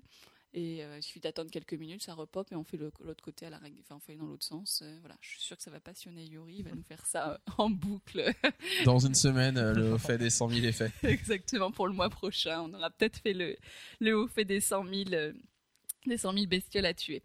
Donc voilà, en tout cas, euh, souvenez-vous, le site de la Guilde de l'Alliance, qui est une, une guilde sur Archimonde, euh, qui a fait euh, ce, cette petite liste qui est quand même bien pratique pour faire à tous les écureuils qui ont partagé ma vie et des insectisations.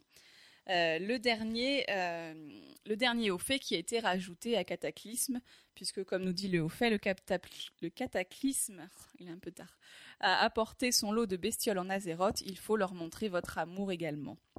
Donc vous avez à nouveau 13 bestioles à aller trouver, qui sont dans les nouvelles zones. hein, euh, il y en a un petit peu partout dans les nouvelles zones. Et à nouveau, je vous ai trouvé un site, mais alors encore mieux que l'autre, euh, qui parle de juste de ce hein, donc euh, ça peut pas vous aider pour les autres, mais euh, qui euh, le site de MMO Hardcore.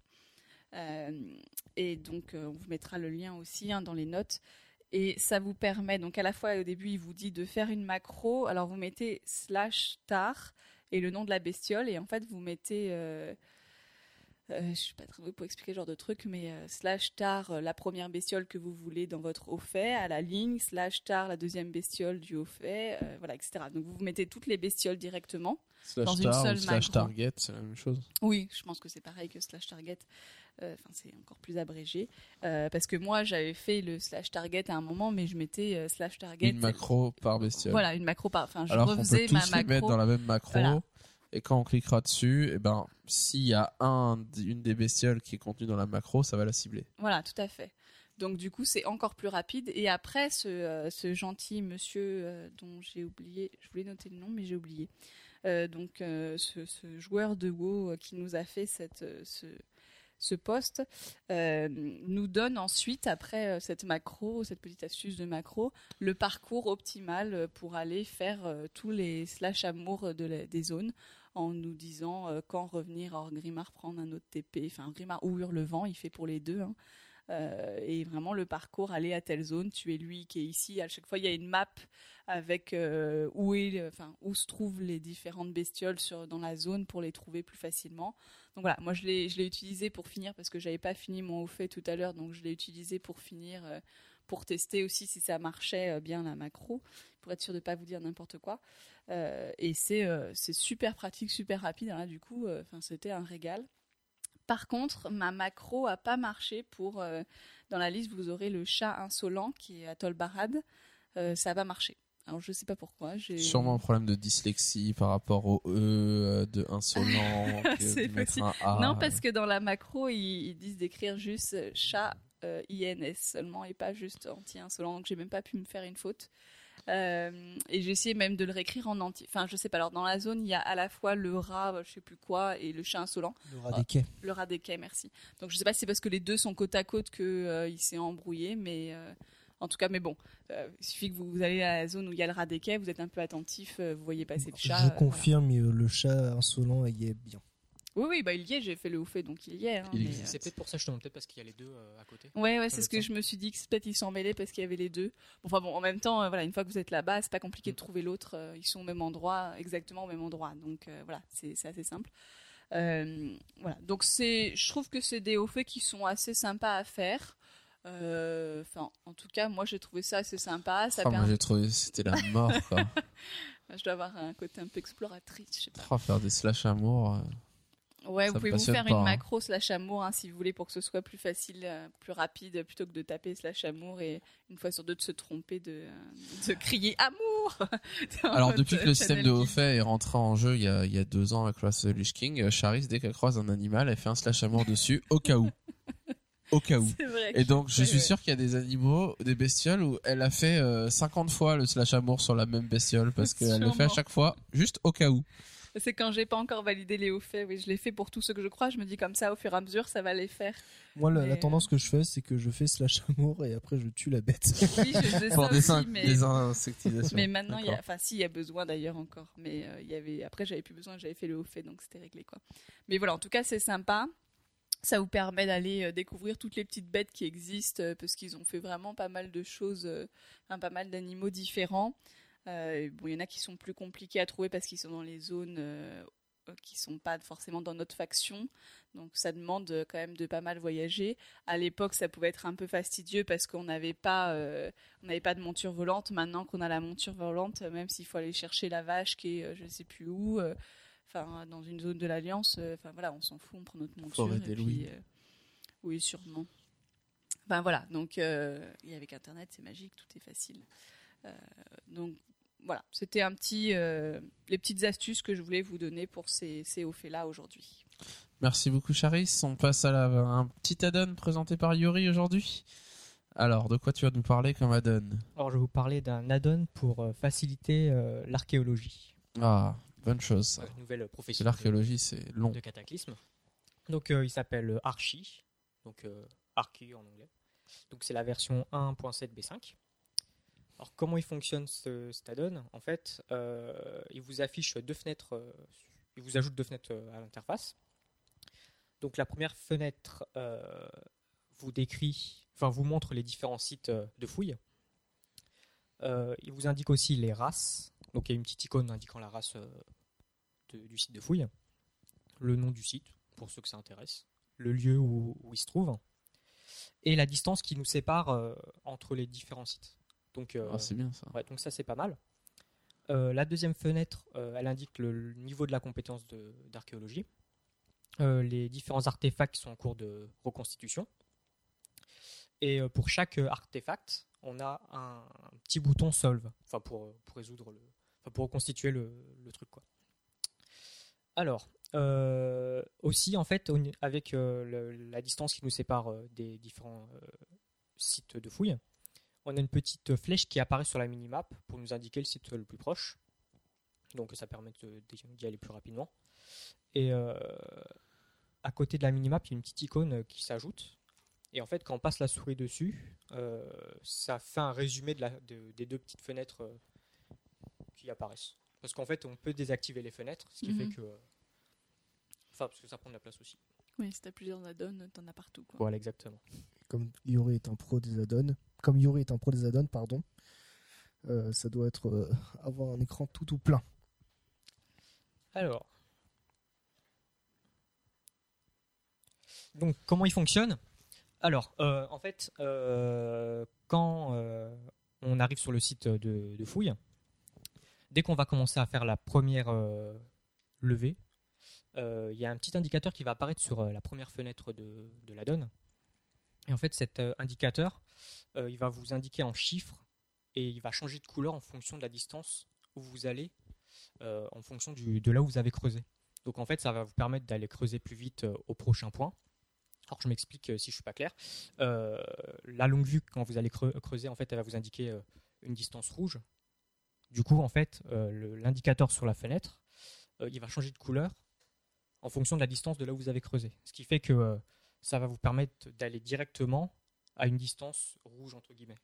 Si je suis pas clair, euh, vous le dites. Bon, ça va Ok. Ça va. Donc en gros, euh, ça va permettre. Enfin, euh, c'est super pratique pour, euh, pour creuser en fait. Et euh, ça va, oui, ça limite dit à la tâton. Du coup, on va directement à une grande distance, Donc, une moyenne. plus plus ça précise Voilà, un peu les choses. Voilà, exactement. Donc, euh, concernant la deuxième fenêtre avec euh, le- les artefacts qui sont en cours de reconstitution, j'ai remarqué qu'il y avait pas, enfin, c'était pas dynamique que l'affichage. Du coup, euh, pour que ça, s'actualise, il fallait réduire et ré- réagrandir la fenêtre. Ça c'est un petit détail. Donc je me demandais justement comment ça allait se passer quand on reconstitue tous les éléments d'un artefact. En fait, ben, il y a une grosse ligne qui apparaît sur votre écran pour vous dire que vous pouvez reconstituer l'artefact en cours. Donc voilà, donc ça c'est pas trop un problème finalement. Euh, Donc voilà, en fait, euh, avec ça il y a différentes options euh, pour moduler la taille de la fenêtre. Il y a aussi un truc qui est pas mal en fait. on peut filtrer les races des sites. Donc du coup, si on veut faire que les trolls pour avoir la super épée, on peut montrer que les sites de trolls par exemple. Euh, sinon, euh, il y a un autre truc qui est pas mal. Euh, il permet d'utiliser automatiquement les pierres angulaires euh, en fonction des races. Alors les pierres angulaires, c'est quoi en fait? C'est des items verts qu'on stocke dans les sacs qui permettent euh, de reconstituer un artefact plus vite. C'est quoi? C'est comme les 200 items qu'on doit accumuler, euh, que tu disais tout à l'heure, Gorga. hein? Non, c'est pas. euh, C'est pas la même chose? Non. Bon, J'ai pas commencé l'archéologie, donc je sais pas trop de quoi vous parlez. En fait, mais- en gros, c'est un, Alors tais-toi. Non, mais je pose des questions pour savoir. euh, J'essaie de m'intéresser. euh. En, en gros, en fait, la pierre angulaire, c'est un objet qui va augmenter euh, justement le temps de reconstitution du. Enfin, qui va diminuer le temps de reconstitution de l'objet. Par exemple, quand vous allez récupérer un. un- C'est un- long de reconstituer un objet? Ben, ça dépend euh, ce que c'est en fait. Euh, généralement, les communs, ça demande 30, euh, 30 euh, fragments. Et euh, j'ai par exemple là, le petit pet qui est en cours. Et là, il en, il en, il en demande 50. D'accord. Voilà, donc euh, en gros, euh, une pierre angulaire, ça va augmenter de 10 à 12 euh, le, la reconstitution de l'objet. Donc euh, ça permet de gagner un peu de temps. D'accord. Donc voilà. Donc bah écoutez, pour euh, la rubrique add-on, c'est tout pour moi. Ok, bah, merci beaucoup. Euh, Lançons-nous tous dans l'archéologie. Non. Moi j'ai commencé, mais euh, j'ai encore La euh, rébellion. la rébellion de McCracken. Ça t'intéresse pas l'archéologie? Non, mais je vois que tout le monde galère, alors je me dis que je commencerai peut-être pas ce métier. Tu feras ça plus Tu tard. commenceras quand il y aura des guides. Ouais. Tu commenceras quand on aura tous euh, des points de haut fait en plus parce qu'on a fait l'archéologie. Tu c'est vrai. derrière. Bah, C'est vrai que c'est un peu. Enfin, euh, moi, j'ai pas du tout commencé, mais c'est une question de temps aussi. Enfin, peut-être parce que Bah, je y a des tellement choses de choses qui- à faire. euh, Ouais, c'est euh, des on attend un moment où il y aura pas trop. de- On s'ennuiera un peu et on se dira bon allez on se lance dans l'archéologie. la pêche aussi, c'est des important la et pêche. tout ça. La pêche c'est important. Ouais. T'es combien en pêche McCracken Mais je suis, euh, je suis, ça y est, je suis au max du max. 525. 525. Ouais, va. Donc, à voir comment c'est l'archéologie. Ouais, mais vous savez Non, qu'il il y a d'autres choses à faire. D'autres choses à faire en pêche. Alors McCracken pour ta partie truc et astuce. Est-ce que tu nous as trouvé un petit truc, euh, une petite astuce intéressante? Bah, je, j'espère. euh, donc en fait, euh, Nous aussi, on espère parce que t'as pas de papier, t'as rien. euh, je Ça me nous dis, inquiète. c'est toujours du freestyle. J'ai tout dans ma tête. pour euh, donc continuer en fonction du thème du mois qui est la guilde et pour euh, faire suite euh, au, dernier podcast, euh, je vais recontinuer sur les métiers. Euh, en fait, pour pouvoir un peu optimiser donc euh, la guilde, c'est-à-dire au niveau des métiers. bon, j'imagine que beaucoup de guildes ont déjà dû faire ça, ont déjà préparé ça, mais pour les guildes qui commencent ou qui commencent à grossir, c'est vraiment très très très intéressant de pouvoir avoir plusieurs personnes qui ont par exemple euh, plusieurs métiers. C'est-à-dire euh, quand je dis plusieurs métiers, c'est-à-dire que dans le une personne qui fait par exemple le mineur, c'est très très bien d'avoir euh, plusieurs mineurs, dans le sens où euh, ça permet d'une part pour le Ophet Guild de, pouvoir euh, faire beaucoup de, de, points de, mine, de minage et aussi euh, de pouvoir aider les autres, les autres métiers. Euh, notamment, moi, je vous prends par exemple, je, vous le savez déjà, je suis joaillier Et euh, vous savez, quand on est joaillier, c'est un peu galère euh, de, de faire un peu les gemmes à la demande, etc. Donc l'idée que j'ai eue, que j'ai mis un peu en place et que donc j'en ai parlé à l'autre joaillier de Maggie, c'était que lui, comme c'était un, un joaillier mais de niveau CAC, je lui ai dit bah voilà ce que tu vas faire, c'est que toi tu, tu vas commencer en commençant que par les gemmes CAC. Et moi je suis caster, je vais commencer en étant en commençant par les gemmes caster. C'est pour ça qu'au niveau des au niveau de- du gémage, des, donc des joailliers, si j'avais recensé quatre types de, de, de gemmes, donc euh, les les gemmes caster DPS, les gemmes caster heal, euh, donc les casters et les CAC pardon euh, qui sont euh, au- Tank et tank et DPS. tank et DPS. Donc vous savez que à la fin, euh, si par exemple il y avait quatre euh, quatre joailliers dans la guilde, que chacun commence par sa spé et s'étend sur les autres euh, sur les autres donc les autres un peu ce que je veux dire classes quoi. Euh, notamment, j'ai entendu dire que chez les alchimistes, il y avait des spé et euh, donc je sais pas trop comment ça marche, mais euh, j'imagine que ce Spé potion, spé flacon et spé transmutation Quelque chose comme ça? Flacon et potion, c'est pas la même chose? À l'époque de Burning Crusade, c'était ça. euh, Aujourd'hui, c'est quoi? Je sais pas. Je sais plus, mais disons qu'il y a au moins transmutation et potion. Je suis Ouais. pas alchimiste. Donc, euh, donc, du- donc du- c'est très bien de pouvoir avoir euh, plusieurs personnes qui font des flacons et euh, d'autres personnes qui font des transmutations. Euh, oh, pareil pour les enchantements, c'est très bien d'avoir plusieurs enchanteurs. Je sais, je, sais pas si les enchantements c'est pareil que les gemmes, vous pouvez apprendre des recettes, etc.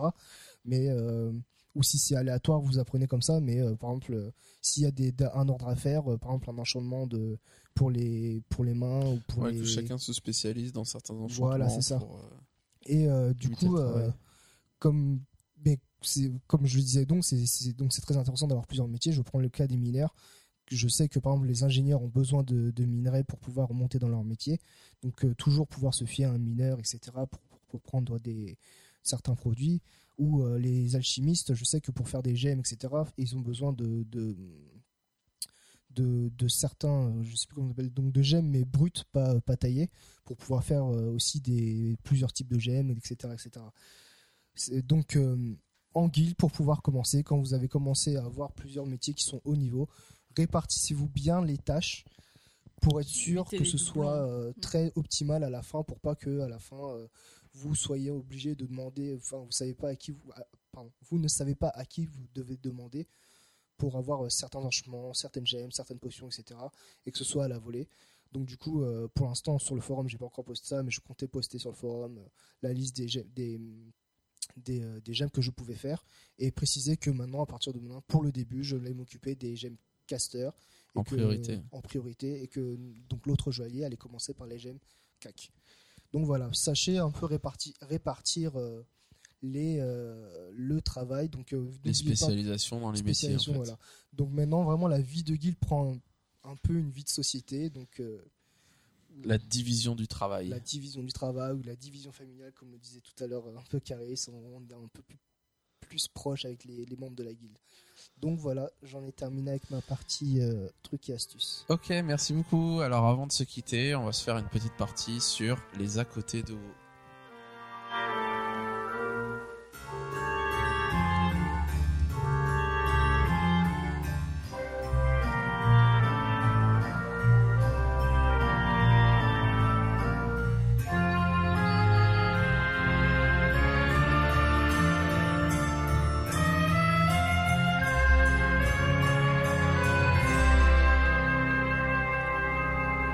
Alors, qu'est-ce qui s'est passé autour de la communauté de WoW ce mois-ci, autour de Blizzard plus spécifiquement?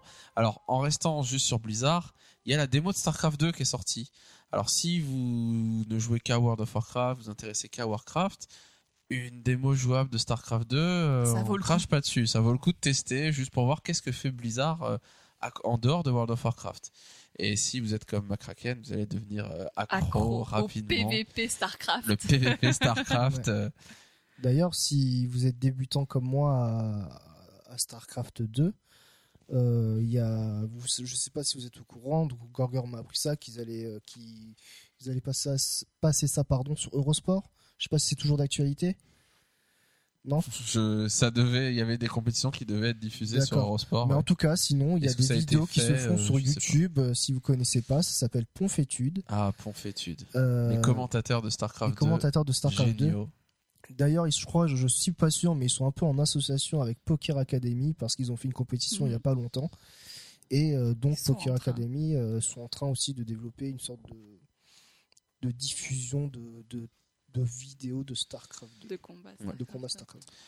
Alors, euh, ce mois-ci, c'est- ça a peut-être commencé un peu le mois dernier, on a eu un, des nouvelles vidéos qui ont été diffusées sur YouTube, euh, diffusées par Mami Twink. Euh, je sais pas Mhm. si vous avez vu ces vidéos-là, euh, qui sont assez pas mal réalisées. Mhm. vraiment, le, le boulot de montage, détaillé, hein. etc., est vraiment impressionnant.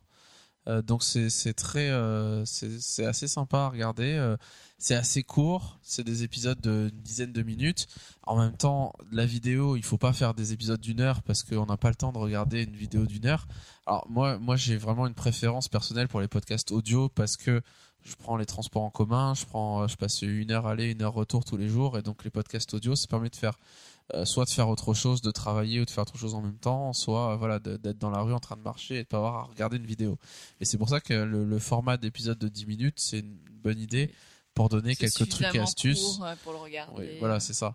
Euh, alors moi personnellement, je j'essaye de, de pas trop, enfin je regarde un peu en diagonale parce que euh, j'ai j'ai pas j'ai peur en regardant trop de vidéos WoW ou des podcasts WoW maintenant qu'on fait le podcast de Caluax de d'être influencé par ce qu'ils disent et d'être d'accord avec eux et de de, de de plagier finalement ce qu'ils disent. Mm. Donc j'essaie personnellement de pas trop de pas trop trop regarder ce genre de choses pour pas ressortir leur même discours d'avoir une approche différente mais c'est vraiment euh, enfin c'est vraiment bien les, les conseils qu'ils donnent euh, c'est c'est vraiment intéressant D'ailleurs, pour revenir euh, donc au, au, au fait des, enfin bref, le tueur d'insectes de la mort, il nous donne une astuce sur ça aussi. Mais euh, il nous disait donc que ça prenait 9 heures. Alors je me suis dit euh, non, je vais pas trop le faire parce que 9 heures pour le faire, euh, c'est un peu euh, pour faire le long. guild pour le faire le au fait guild. ouais. Euh, un joyeux anniversaire à Judge Hype qui Mhm. fête ses 13 ans aujourd'hui Aujourd'hui.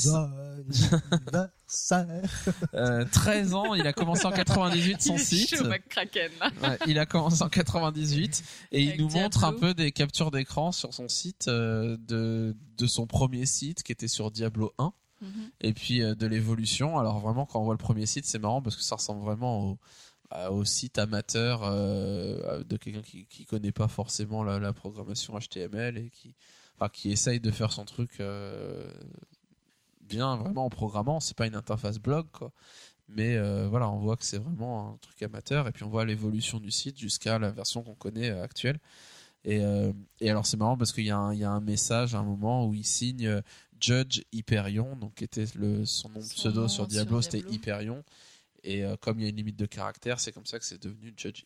Euh, donc je vous renvoie aux épisodes d'Azeroth.fr où Patrick Béja avait euh, interviewé Judge Hype et donc il avait expliqué que c'était pas Judge, Judge Hype, Hype. mais Judge Hyp théoriquement. Mais c'est vrai que Judge Hype ça sonne un peu mieux quand Ça même. fait un peu plus classe. C'est avec classe internationale. Ouais. Un joueur euh, a joué 149 heures sur Cataclysme en une semaine quand Incroyable. Cataclysme est sorti. Alors euh, est-ce qu'il jouait, est-ce qu'il était plusieurs à jouer, est-ce qu'il laissait tourner le jeu euh, tout seul? Enfin bon, voilà un mec euh, peut-être un peu un peu dérangé quand même. un petit euh, peu excessif. Bon, 149 heures dans la même semaine, euh, c'est pas forcément le point le plus intéressant de la news. Ce qui est intéressant, c'est de savoir comment est-ce qu'on a su qu'il avait joué 149 heures. Et ce, ce fait vient euh, du, des stats RAPTR. Donc RAPTR, c'est un réseau social, un peu comme Facebook, mais spécial gamer. Euh, L'idée, c'est qu'on s'inscrit, on télécharge un petit logiciel qui ressemble à une sorte de MSN ou, euh, ou qui ressemble à la fenêtre amie de, Steam et, euh, et qui est vraiment on a ses amis on peut parler avec eux on voit les à quel jeu ils jouent quel au fait ils font. On voit leurs trophées sur PlayStation 3 on voit leur succès sur Xbox 360 leur succès sur Steam leur euh, au fait sur WoW etc etc et du coup cette base de données énorme nous donne des statistiques sur euh, euh, qui joue à quoi et comment alors les stats sont pas forcément euh, super significatifs parce que tout le monde n'est pas encore sur RAPTR et c'est pas un réseau aussi développé que Facebook. Mais il y a déjà quelques tendances qui en sont sorties, qui sont assez rigolotes, notamment le fait que Cataclysm finalement quand c'est sorti, quand on regarde les stats, c'est pas aussi euh, un raz de marée. Les gens ne se sont pas rués dessus, n'ont pas joué jour et nuit. euh, finalement les stats sont assez comparables à quand il y a un Call of Duty ou un Halo qui sort, où beaucoup de gens euh, finissent le jeu dans la journée ou dans la nuit et euh, ensuite jouent en multi à peu près en moyenne deux heures par euh, jour. Et finalement, les stats qui ressortent de WoW, c'est un peu ça, c'est que euh, beaucoup de gens euh, la première semaine jouaient deux heures par jour en moyenne. Donc il y a des gens qui faisaient beaucoup plus, des gens qui faisaient beaucoup moins. Euh, Il y a un bon nombre de joueurs occasionnels qui euh, joueraient à peu près 5 heures par semaine et donc qui tirent la moyenne vers le bas énormément. Quoi. Mhm. Euh, Black Ops, donc Call of Duty, c'est le 7, Black Ops et StarCraft 2 et League of Legends, donc LOL, euh, ont perdu des joueurs à la sortie de Cataclysme et RAPTR montre que voilà, c'est les, les trois grosses communautés de jeux multi qui sont un petit peu vidées et qui ont, ressenti de plein fouet euh, la sortie de Cataclysme. Mhm. Euh, sur MMO Champion, ils ont parlé d'une initiative Curse. Donc, vous savez qu'MMO Champion et Curse sont associés maintenant. Et euh, où ils, ils ont lancé un, un projet qui s'appelle WoStead. Ou Steed. WoSteed. Euh, c'est une bêta. Qu'est-ce que c'est? C'est un site d'hébergement pour les guildes WoW. Donc en fait, vous, vous créez un guild une guild enfin, si vous avez une guild World of Warcraft et vous avez besoin d'un site internet pour votre guild avec un forum et avec plusieurs outils euh, utiles qui vous seront utiles dans, dans le jeu, ils vous donnent ça euh, gratuitement. Vous pouvez créer un site internet classe. Il y a des thèmes aux couleurs de World of Warcraft qui sont très facilement euh, applicables, gérables, qui fonctionnent un peu comme les blogs. Et euh, vous avez plusieurs outils euh, qui vous permettent de mettre à jour le, le roster de votre guild qui va raider par exemple, euh, les, la progression de la guilde, etc. Il y a un système de DKP intégré. Donc les DKP, c'est un système de points que vous accumulez quand vous faites des sorties raid et qui vous permet de d'être prioritaire ou loot. pas, voilà, au- dans les loots. Euh, Il y a un calendrier, un donc le forum de guild qui est intégré, un, un système de chat si vous êtes sur le site qui vous permet de parler avec les gens qui seraient sur le site aussi. Euh, voilà, et puis donc une manière de recruter aussi, euh, recruter dans votre guilde, des, une manière de, enfin des, des outils pour créer des alliances avec d'autres guildes, etc. Et il y a des add-ons qui sont liés à ce, ce fonctionnement-là euh, que vous pouvez utiliser in-game qui vont reprendre vos, des données qui sont sur le site pour les avoir euh, en jeu.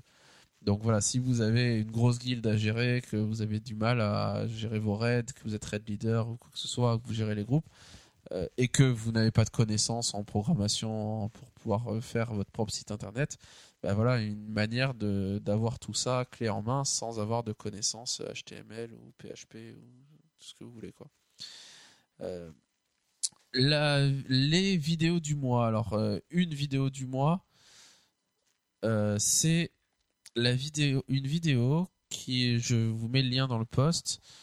Euh, je sais plus je me souviens plus du titre, qui est un film live sur World of Warcraft qui dure 45 minutes, qui a été fait par des donc des jeunes qui ont quand même de bonnes connaissances en effets spéciaux parce que vraiment il y a, y y a- on voit qu'il y a vraiment des effets, il y a vraiment du travail derrière. Alors un film live, donc ça veut dire avec des vrais acteurs, hein, euh, c'est pas c'est pas des images, c'est pas une machinima, c'est pas des images WoW, mais c'est euh, des, des acteurs qui jouent euh, le rôle de comme si dans la vraie vie ils jouaient à World of Warcraft. Alors je vous invite à aller regarder le lien, à aller regarder le- la vidéo, à regarder quelques bouts. Euh, moi en général quand je lance ce genre de vidéo, je regarde le début, je regarde un peu, euh, j'avance un peu pour voir euh, si ça me plaît parce que 45 minutes c'est long. Et étonnamment, je suis resté scotché et j'ai regardé jusqu'au bout. Alors, bien sûr, c'est du travail amateur, les effets spéciaux, c'est pas Matrix, c'est pas Inception, mais vraiment, il y a, il y a de l'idée, il y a pas mal d'effets qui sont vraiment intéressants, vraiment pas mal faits. C'est assez drôle, c'est en anglais, bien sûr, c'est sous-titré, je crois, donc sous-titré anglais, donc ça permet quand même de mieux comprendre. Et euh, il y a plein de choses super drôles. Donc, par exemple, euh, l'histoire, c'est l'histoire d'un mec qui est guerrier, donc il joue lui-même, il est, il a même pas d'armure, hein, il est normal, il a un- une tenue d'une couleur spécifique qui montre qu'il est guerrier, et il est avec son pote qui est euh, paladin, qui est gay, normal, c'est un paladin. Euh, et donc ils sont là tous les deux et il y a une de leurs amis qui se fait kidnapper par un mec qui ressemble un peu à Arthas. Enfin, il a un casque un peu qui ressemble à Arthas, mais c'est un acteur normal, mais il a un casque un peu mystérieux, un peu bleu, donc ça fait un peu Arthas. Et donc par exemple, euh, il regarde la télé et la télé c'est les news euh, genre euh, NBC mais euh, qui parlent de l'actualité World of Warcraft, euh, qui parlent de monstres euh, élites qui ont fait des dégâts à tel endroit. Donc c'est vraiment c'est assez drôle, c'est vraiment décalé. Et par exemple, il y a un moment donc où ils sont là dans leur canapé et où il y a un- quelqu'un qui lance une pierre à travers la fenêtre. Et donc il voit qu'est-ce que c'est et c'est la personne qui dit que la princesse, enfin la, fille dont il est amoureux s'est fait kidnapper.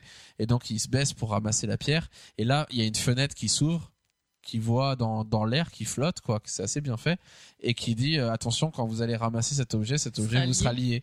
et donc il dit, ah, et donc avec son doigt il clique dessus pour dire ok. Et donc il veut prendre l'objet et donc c'est une quête liée. Donc son ami le gay paladin peut pas le l'aider dans la quête etc donc il y a vraiment c'est assez drôle parce que c'est vraiment un film live mais où il y a plein plein plein de clins d'œil euh, de trucs sur WoW. Euh, voilà on voit on les voit courir gambader dans la forêt et et, euh, et voir un coffre et se dire oh il y a un coffre c'est super. Bon allez on y va. Et ils se mettent en cercle autour du coffre et puis ils sortent des dés et ils sont là ils, ils jettent leurs dés et ils espèrent faire un bon score pour pouvoir Oh, savoir qui va avoir le qui va avoir le coffre etc donc il y a plein de petites blagues comme ça et c'est vraiment il y a c'est il y a pas mal de choses qui sont assez fines.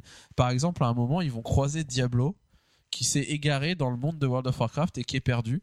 Et euh, je sais plus pourquoi il a pris un portail et il s'est retrouvé là il est perdu et donc il essaye de retrouver son chemin. Et eux je crois je sais plus exactement mais je crois qu'ils ont ils ont fermé le portail et donc Diablo il est coincé dans World of Warcraft donc il est embêté. Et euh, parce que enfin voilà et c'est c'est assez euh, c'est vraiment bien fait et c'est assez drôle.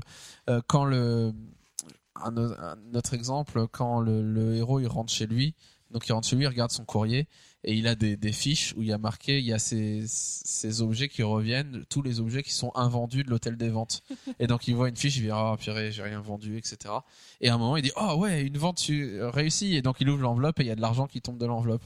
Et donc vous voyez toute une sorte de mise en image en film de World of Warcraft Mhm. voilà. Si c'était dans la vraie vie ça ressemblerait à ça Mhm. donc c'est assez drôle, euh, 45 minutes. C'est un peu long, mais euh, c'est rigolo. Euh, Il y a des parodies un peu du Seigneur des Anneaux. On voit, il y a des scènes, euh, il y a une scène du Seigneur des Anneaux où on voit toute l'assemblée de l'anneau qui marche avec la musique, avec un rocher où ils sont là avec le fond de, Mhm. des images et donc ils reprennent ce truc-là euh, en les voyant marcher avec leur tenue un peu cheap. euh, voilà, ils ont pas de costume incroyable quoi, mais bon, avec la musique et tout, c'est c'est rigolo.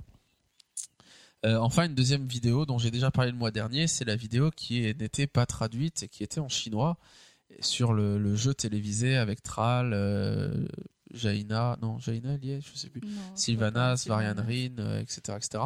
Et ben cette vidéo maintenant est sous-titrée en anglais et donc vous pouvez la revoir. Euh, pareil, comprendre. je mettrai le lien et comprendre enfin les quelques blagues euh, super drôles parce que vraiment cette vidéo est incroyable. C'est bien fait. Euh, allez, on termine avec deux petites news. Euh, vous avez sûrement peut-être vu la vidéo des gens qui se sont amusés à configurer Kinect sur leur PC et à jouer à World of Ah, Warcraft ouais, avec Kinect. Ouais, je l'ai Vous vu. en avez pensé quoi? Que ça doit être super fatigant à la Ça doit être super fatigant, ouais. Ça avait pas l'air très précis. hein. Ouais, c'est- En même temps, c'est Kinect de base n'est pas extrêmement précis, euh, même pour les jeux Ouais, qui et sont puis je pense conçus qu'il a quand même dû euh, bien bidouiller pour réussir à faire ça, donc c'est Ouais. ça c'est pas prévu pour ça. Donc c'est une performance, C'est beau de C'est l'avoir fait. intéressant, voilà, Je veux dire, c'est il a dû c'est galérer, surprenant. donc c'est quand même assez surprenant. Mais ça a pas l'air très rigolo je à vois jouer. pas trop l'intérêt de jouer comme ça. Ouais. À la, Alors, fin, ça euh, à la fin d'un raid, si vraiment ils font un raid comme ça, ça va être super crevant. Ouais, non, on voyait bien qu'il galérait Non, à pour faire avoir sa cible, quoi. à lancer un sort, deux sorts, et puis euh, Pas très réactif. il pouvait quand pas même, lancer. 10 sorts différents, quoi. Ouais. Euh, ça me fait Mais penser à il y, a, travail, hein. il y a quelques années, il y avait euh, des personnes qui avaient fait une vidéo du même type où il avait lié le, le mouvement de son personnage, la, la marche en avant, à, euh, son, à un tapis de, de course. Vous savez, les tapis qu'il y a en salle de sport où on court Ah. sur le tapis, ça avance, on court sur le tapis. Et donc, pour que son perso puisse avancer en courant, il fallait qu'il court vraiment. Et donc, il a, je crois que c'était un elfe de la nuit qu'il avait fait, et il avait juste couru de la, de la zone de départ jusqu'à la capitale, et il était mort, quoi. il était mort, le mec, parce qu'il avait couru pendant 20 minutes, et il en pouvait plus, quoi. Comment devenir sportif et joueur PC. Exactement. Et donc, euh, voilà, ça faisait penser un peu au même, délire, un peu, euh, bon, ça sert à rien, mais c'est rigolo de le faire, et c'est assez marrant de l'immortaliser en vidéo, quoi. Les, les morts subites, euh, force de pas bouger et que le sang Ah, mais circule là, plus. ça va être des morts pour d'autres raisons, mort d'épuisement. Euh, Il a traversé tout Kalimdor du nord au sud. Parce qu'avec la monture volante, je sais pas comment il fait maintenant. Quoi. Faut battre des bras. Il fait, du, il fait de- le, le rameur. Le rameur. Ça, Alors, ça, les courses de bateau. Une petite dernière news avant de se quitter. Alors une news vraiment en dehors de WoW, mais qui est, qui est un peu liée à WoW. Il y a un comme MMO. Torchlight, il y a un lien Exactement. très lointain. On va trouver. Il y a un lien vraiment. Un nouveau Euh, il y a un MMO, nouveau MMO. Un nouveau MMO qui s'appelle Rift Plains of Tellara. Est-ce que vous avez entendu parler de Rift Plains of Tellara Non. Non. Euh, J'ai vu la news sur Gameblog, ils ont parlé de ce MMO. Et c'est un MMO qui va sortir euh, là euh, aux États-Unis, je pense, vu que la, la pub est en anglais. Et ils ont fait une pub. Et dans la plus pure tradition des pubs américaines comparatives, euh, ils ont fait un petit taunt à World of Warcraft dans leur pub. Donc qu'est-ce que qu'est-ce que c'est? Donc il y a la pub, il y a des images de- du jeu qui défilent, des cinématiques, des Mhm. trucs beaux, un univers un peu original. Et à un moment dans la pub, il y a une phrase qui apparaît au milieu qui dit We are not in Azeroth anymore. Donc ce qui veut dire ça y est, vous n'êtes plus dans Azeroth, vous êtes euh, ailleurs, c'est fini Azeroth maintenant. Et donc euh, voilà, le petit taunt dans la pub euh, pour World of Warcraft euh, un peu euh, pour se faire peut-être pour pour dire pour essayer de se démarquer, pour euh, bon, c'est un ça peu attire rigolo. un peu l'attention. Quoi. Ouais, ça attire l'attention de dire voilà, vous en avez marre d'Azeroth, vous en avez marre, ça fait 6 ans que vous jouez Bah, à WoW. Juste après la sortie de Cataclysme, je suis pas sûre que ça, ça soit exactement Bon. pile, pile poil le bon moment. Enfin, je pense qu'en fin d'extension, ça peut marcher. Le, Ouais. euh, allez, venez changer, restez pas en Azeroth. Mais là, euh, Euh, bon, est-ce que est-ce que ça va marcher enfin, Est-ce après, ce c'est jeu aussi un petit clin d'œil à. je sais que c'est WoW nos plus grands, enfin notre plus grand concurrent, donc. Voilà, on le cache pas. euh, Je sais que c'est contre ça qu'on lutte, c'est pas contre euh, Warhammer Online, etc. Quoi. Alors apparemment, c'est ce genre de pub assez courante aux États-Unis, le fait de dire euh, you are not in machin anymore. Mm. Euh, c'est quelque chose qui est repris dans beaucoup de pubs aux États-Unis, donc ils ont fait la même chose avec WoW. Bon, ils se comparent tout de suite à World of Warcraft. J'espère qu'ils vont pas se ridiculiser au final parce que voilà, c'est pas évident d'arriver avec si après un jeu qui a une mais maturation de, de 6 Ouais. ans. Pas gagné. euh, voilà, il y a des patchs à faire et euh, pour arriver à avoir quelque chose de stable avec un système de jeu cohérent et novateur qui copie pas WoW finalement euh, de A à Z, va être compliqué. Au Mais pire, bon, ils auraient pu faire euh, You are not in Final Fantasy XIV. Il y a plus de chances de gagner quelque chose. hein. Ouais, ouais. Là, ça aurait pu être bon. Oh, il faut pas, il faut pas taunter Final Fantasy XIV comme ça, les pauvres. Pardon. Bien. Eh ben, on va, s'en- on va se laisser là, on va se, se quitter. Euh, On a fait un peu plus court, mais il y avait un- moins d'actualité. Mais bon, ça approche des 3 heures. Euh, ça va, vous avez passé un bon moment à faire ce podcast? Toujours. Toujours Oui, C'était super sympa. Je pense qu'on a bien rigolé, bien parlé, bien. Je suis bien allé aux toilettes encore. Alors, pour vous dire, McCracken, c'est la troisième fois qu'il va aux toilettes euh, pour- en 3 heures d'enregistrement. Dès qu'il y a une pause, euh, bon, on fait une pause là, euh, hop, Mais je toilette. tiens à dire, je suis un buveur de coca invétéré, vive le coca, et euh, donc du coup, euh, la bouteille est presque vide encore, euh, à moi tout seul. Alors, euh, donc c'est dur de rester un peu en place. Quoi. Merci pour euh, tous vos commentaires. euh, Mm. Vraiment, on est, on est super content de voir que ça vous plaît, de voir que vous êtes content. Euh, ça nous prend du temps de travailler ce podcast, de, N'hésitez de pas à nous dire, c'est vrai l'enregistrer. que c'est ce que disait hum, Caspipe, hein, s'il y a des choses que vous voulez particulièrement qu'on traite, ou Ouais. enfin s'il y a des questions, des... On le fera pas forcément, mais ça nous donnera des idées. Mais, euh, mais et n'hésitez pas ça peut euh, nous voilà, à être un peu, euh, je sais pas si on peut dire Réactif, participatif, mais euh, voilà, n'hésitez pas. euh, En tout cas, ça fait vraiment on plaisir. Vous, on vous répondra sur le forum Ça aussi. fait vraiment enfin, plaisir de voir euh, vos commentaires. Quel forum quel En tout cas, c'est vrai que nous, nous, sur le site, pardon, dans les vous- commentaires. dans les commentaires. vraiment de du vos site. commentaires, ça fait vraiment plaisir. Je vois que, enfin, tous les jours, euh, je, je regarde si je check tous les jours le site pour voir s'il y a un nouveau commentaire et à chaque fois c'est toujours du positif et je suis super content et n'hésitez pas à laisser des commentaires parce que je vais voir tous les jours pour voir s'il y a un nouveau commentaire. Donc, Ouais. euh, voilà. Alors, euh, je vais essayer de, de voir de, si je peux diviser le podcast en deux pour que vous ayez tout de suite les deux parties, mais pour que les fichiers soient peut-être un peu moins lourds et que si vous ayez à naviguer dans le fichier, ça soit plus simple. J'espère pouvoir le faire. Euh, J'espère régler le problème du son aussi. Dont On a parlé dans les commentaires sur le fait qu'il faudrait que le, le son soit plus élevé. Euh, voilà, c'est vrai que si on est dans les transports en commun, Ouais, c'est assez bruyant métro, et pas il faut top. pouvoir monter le son très fort pour euh, bien entendre. Vous en faites pas que- euh, concernant le son, on, on entend vos, vos, vos remarques et à chaque début de podcast on, est- on, on passe au moins une demi-heure à essayer de régler le son, mais on y travaille. Vous faites Travaille. On Ouais. entend vos. On espère qu'un jour on arrêtera de travailler et que ça sera juste parfait. voilà. Allez, on vous souhaite un bon mois et puis euh, on se retrouve le mois prochain. Donc toujours à peu près en milieu de mois, euh, entre le 10 et le 15 euh, du mois, selon où tombe le, le week-end, le deuxième week-end du mois. Et ça sera la, la dernière fois sans casse-pipe. Il nous enverra encore un petit segment audio PVP. Et puis on le retrouvera le mois prochain euh, pour un nouveau suivant. 5. Euh, on vous souhaite un bon mois et puis euh, portez-vous bien, amusez-vous bien dans World of Warcraft. Allez, salut Ciao Salut. ciao, bye bye.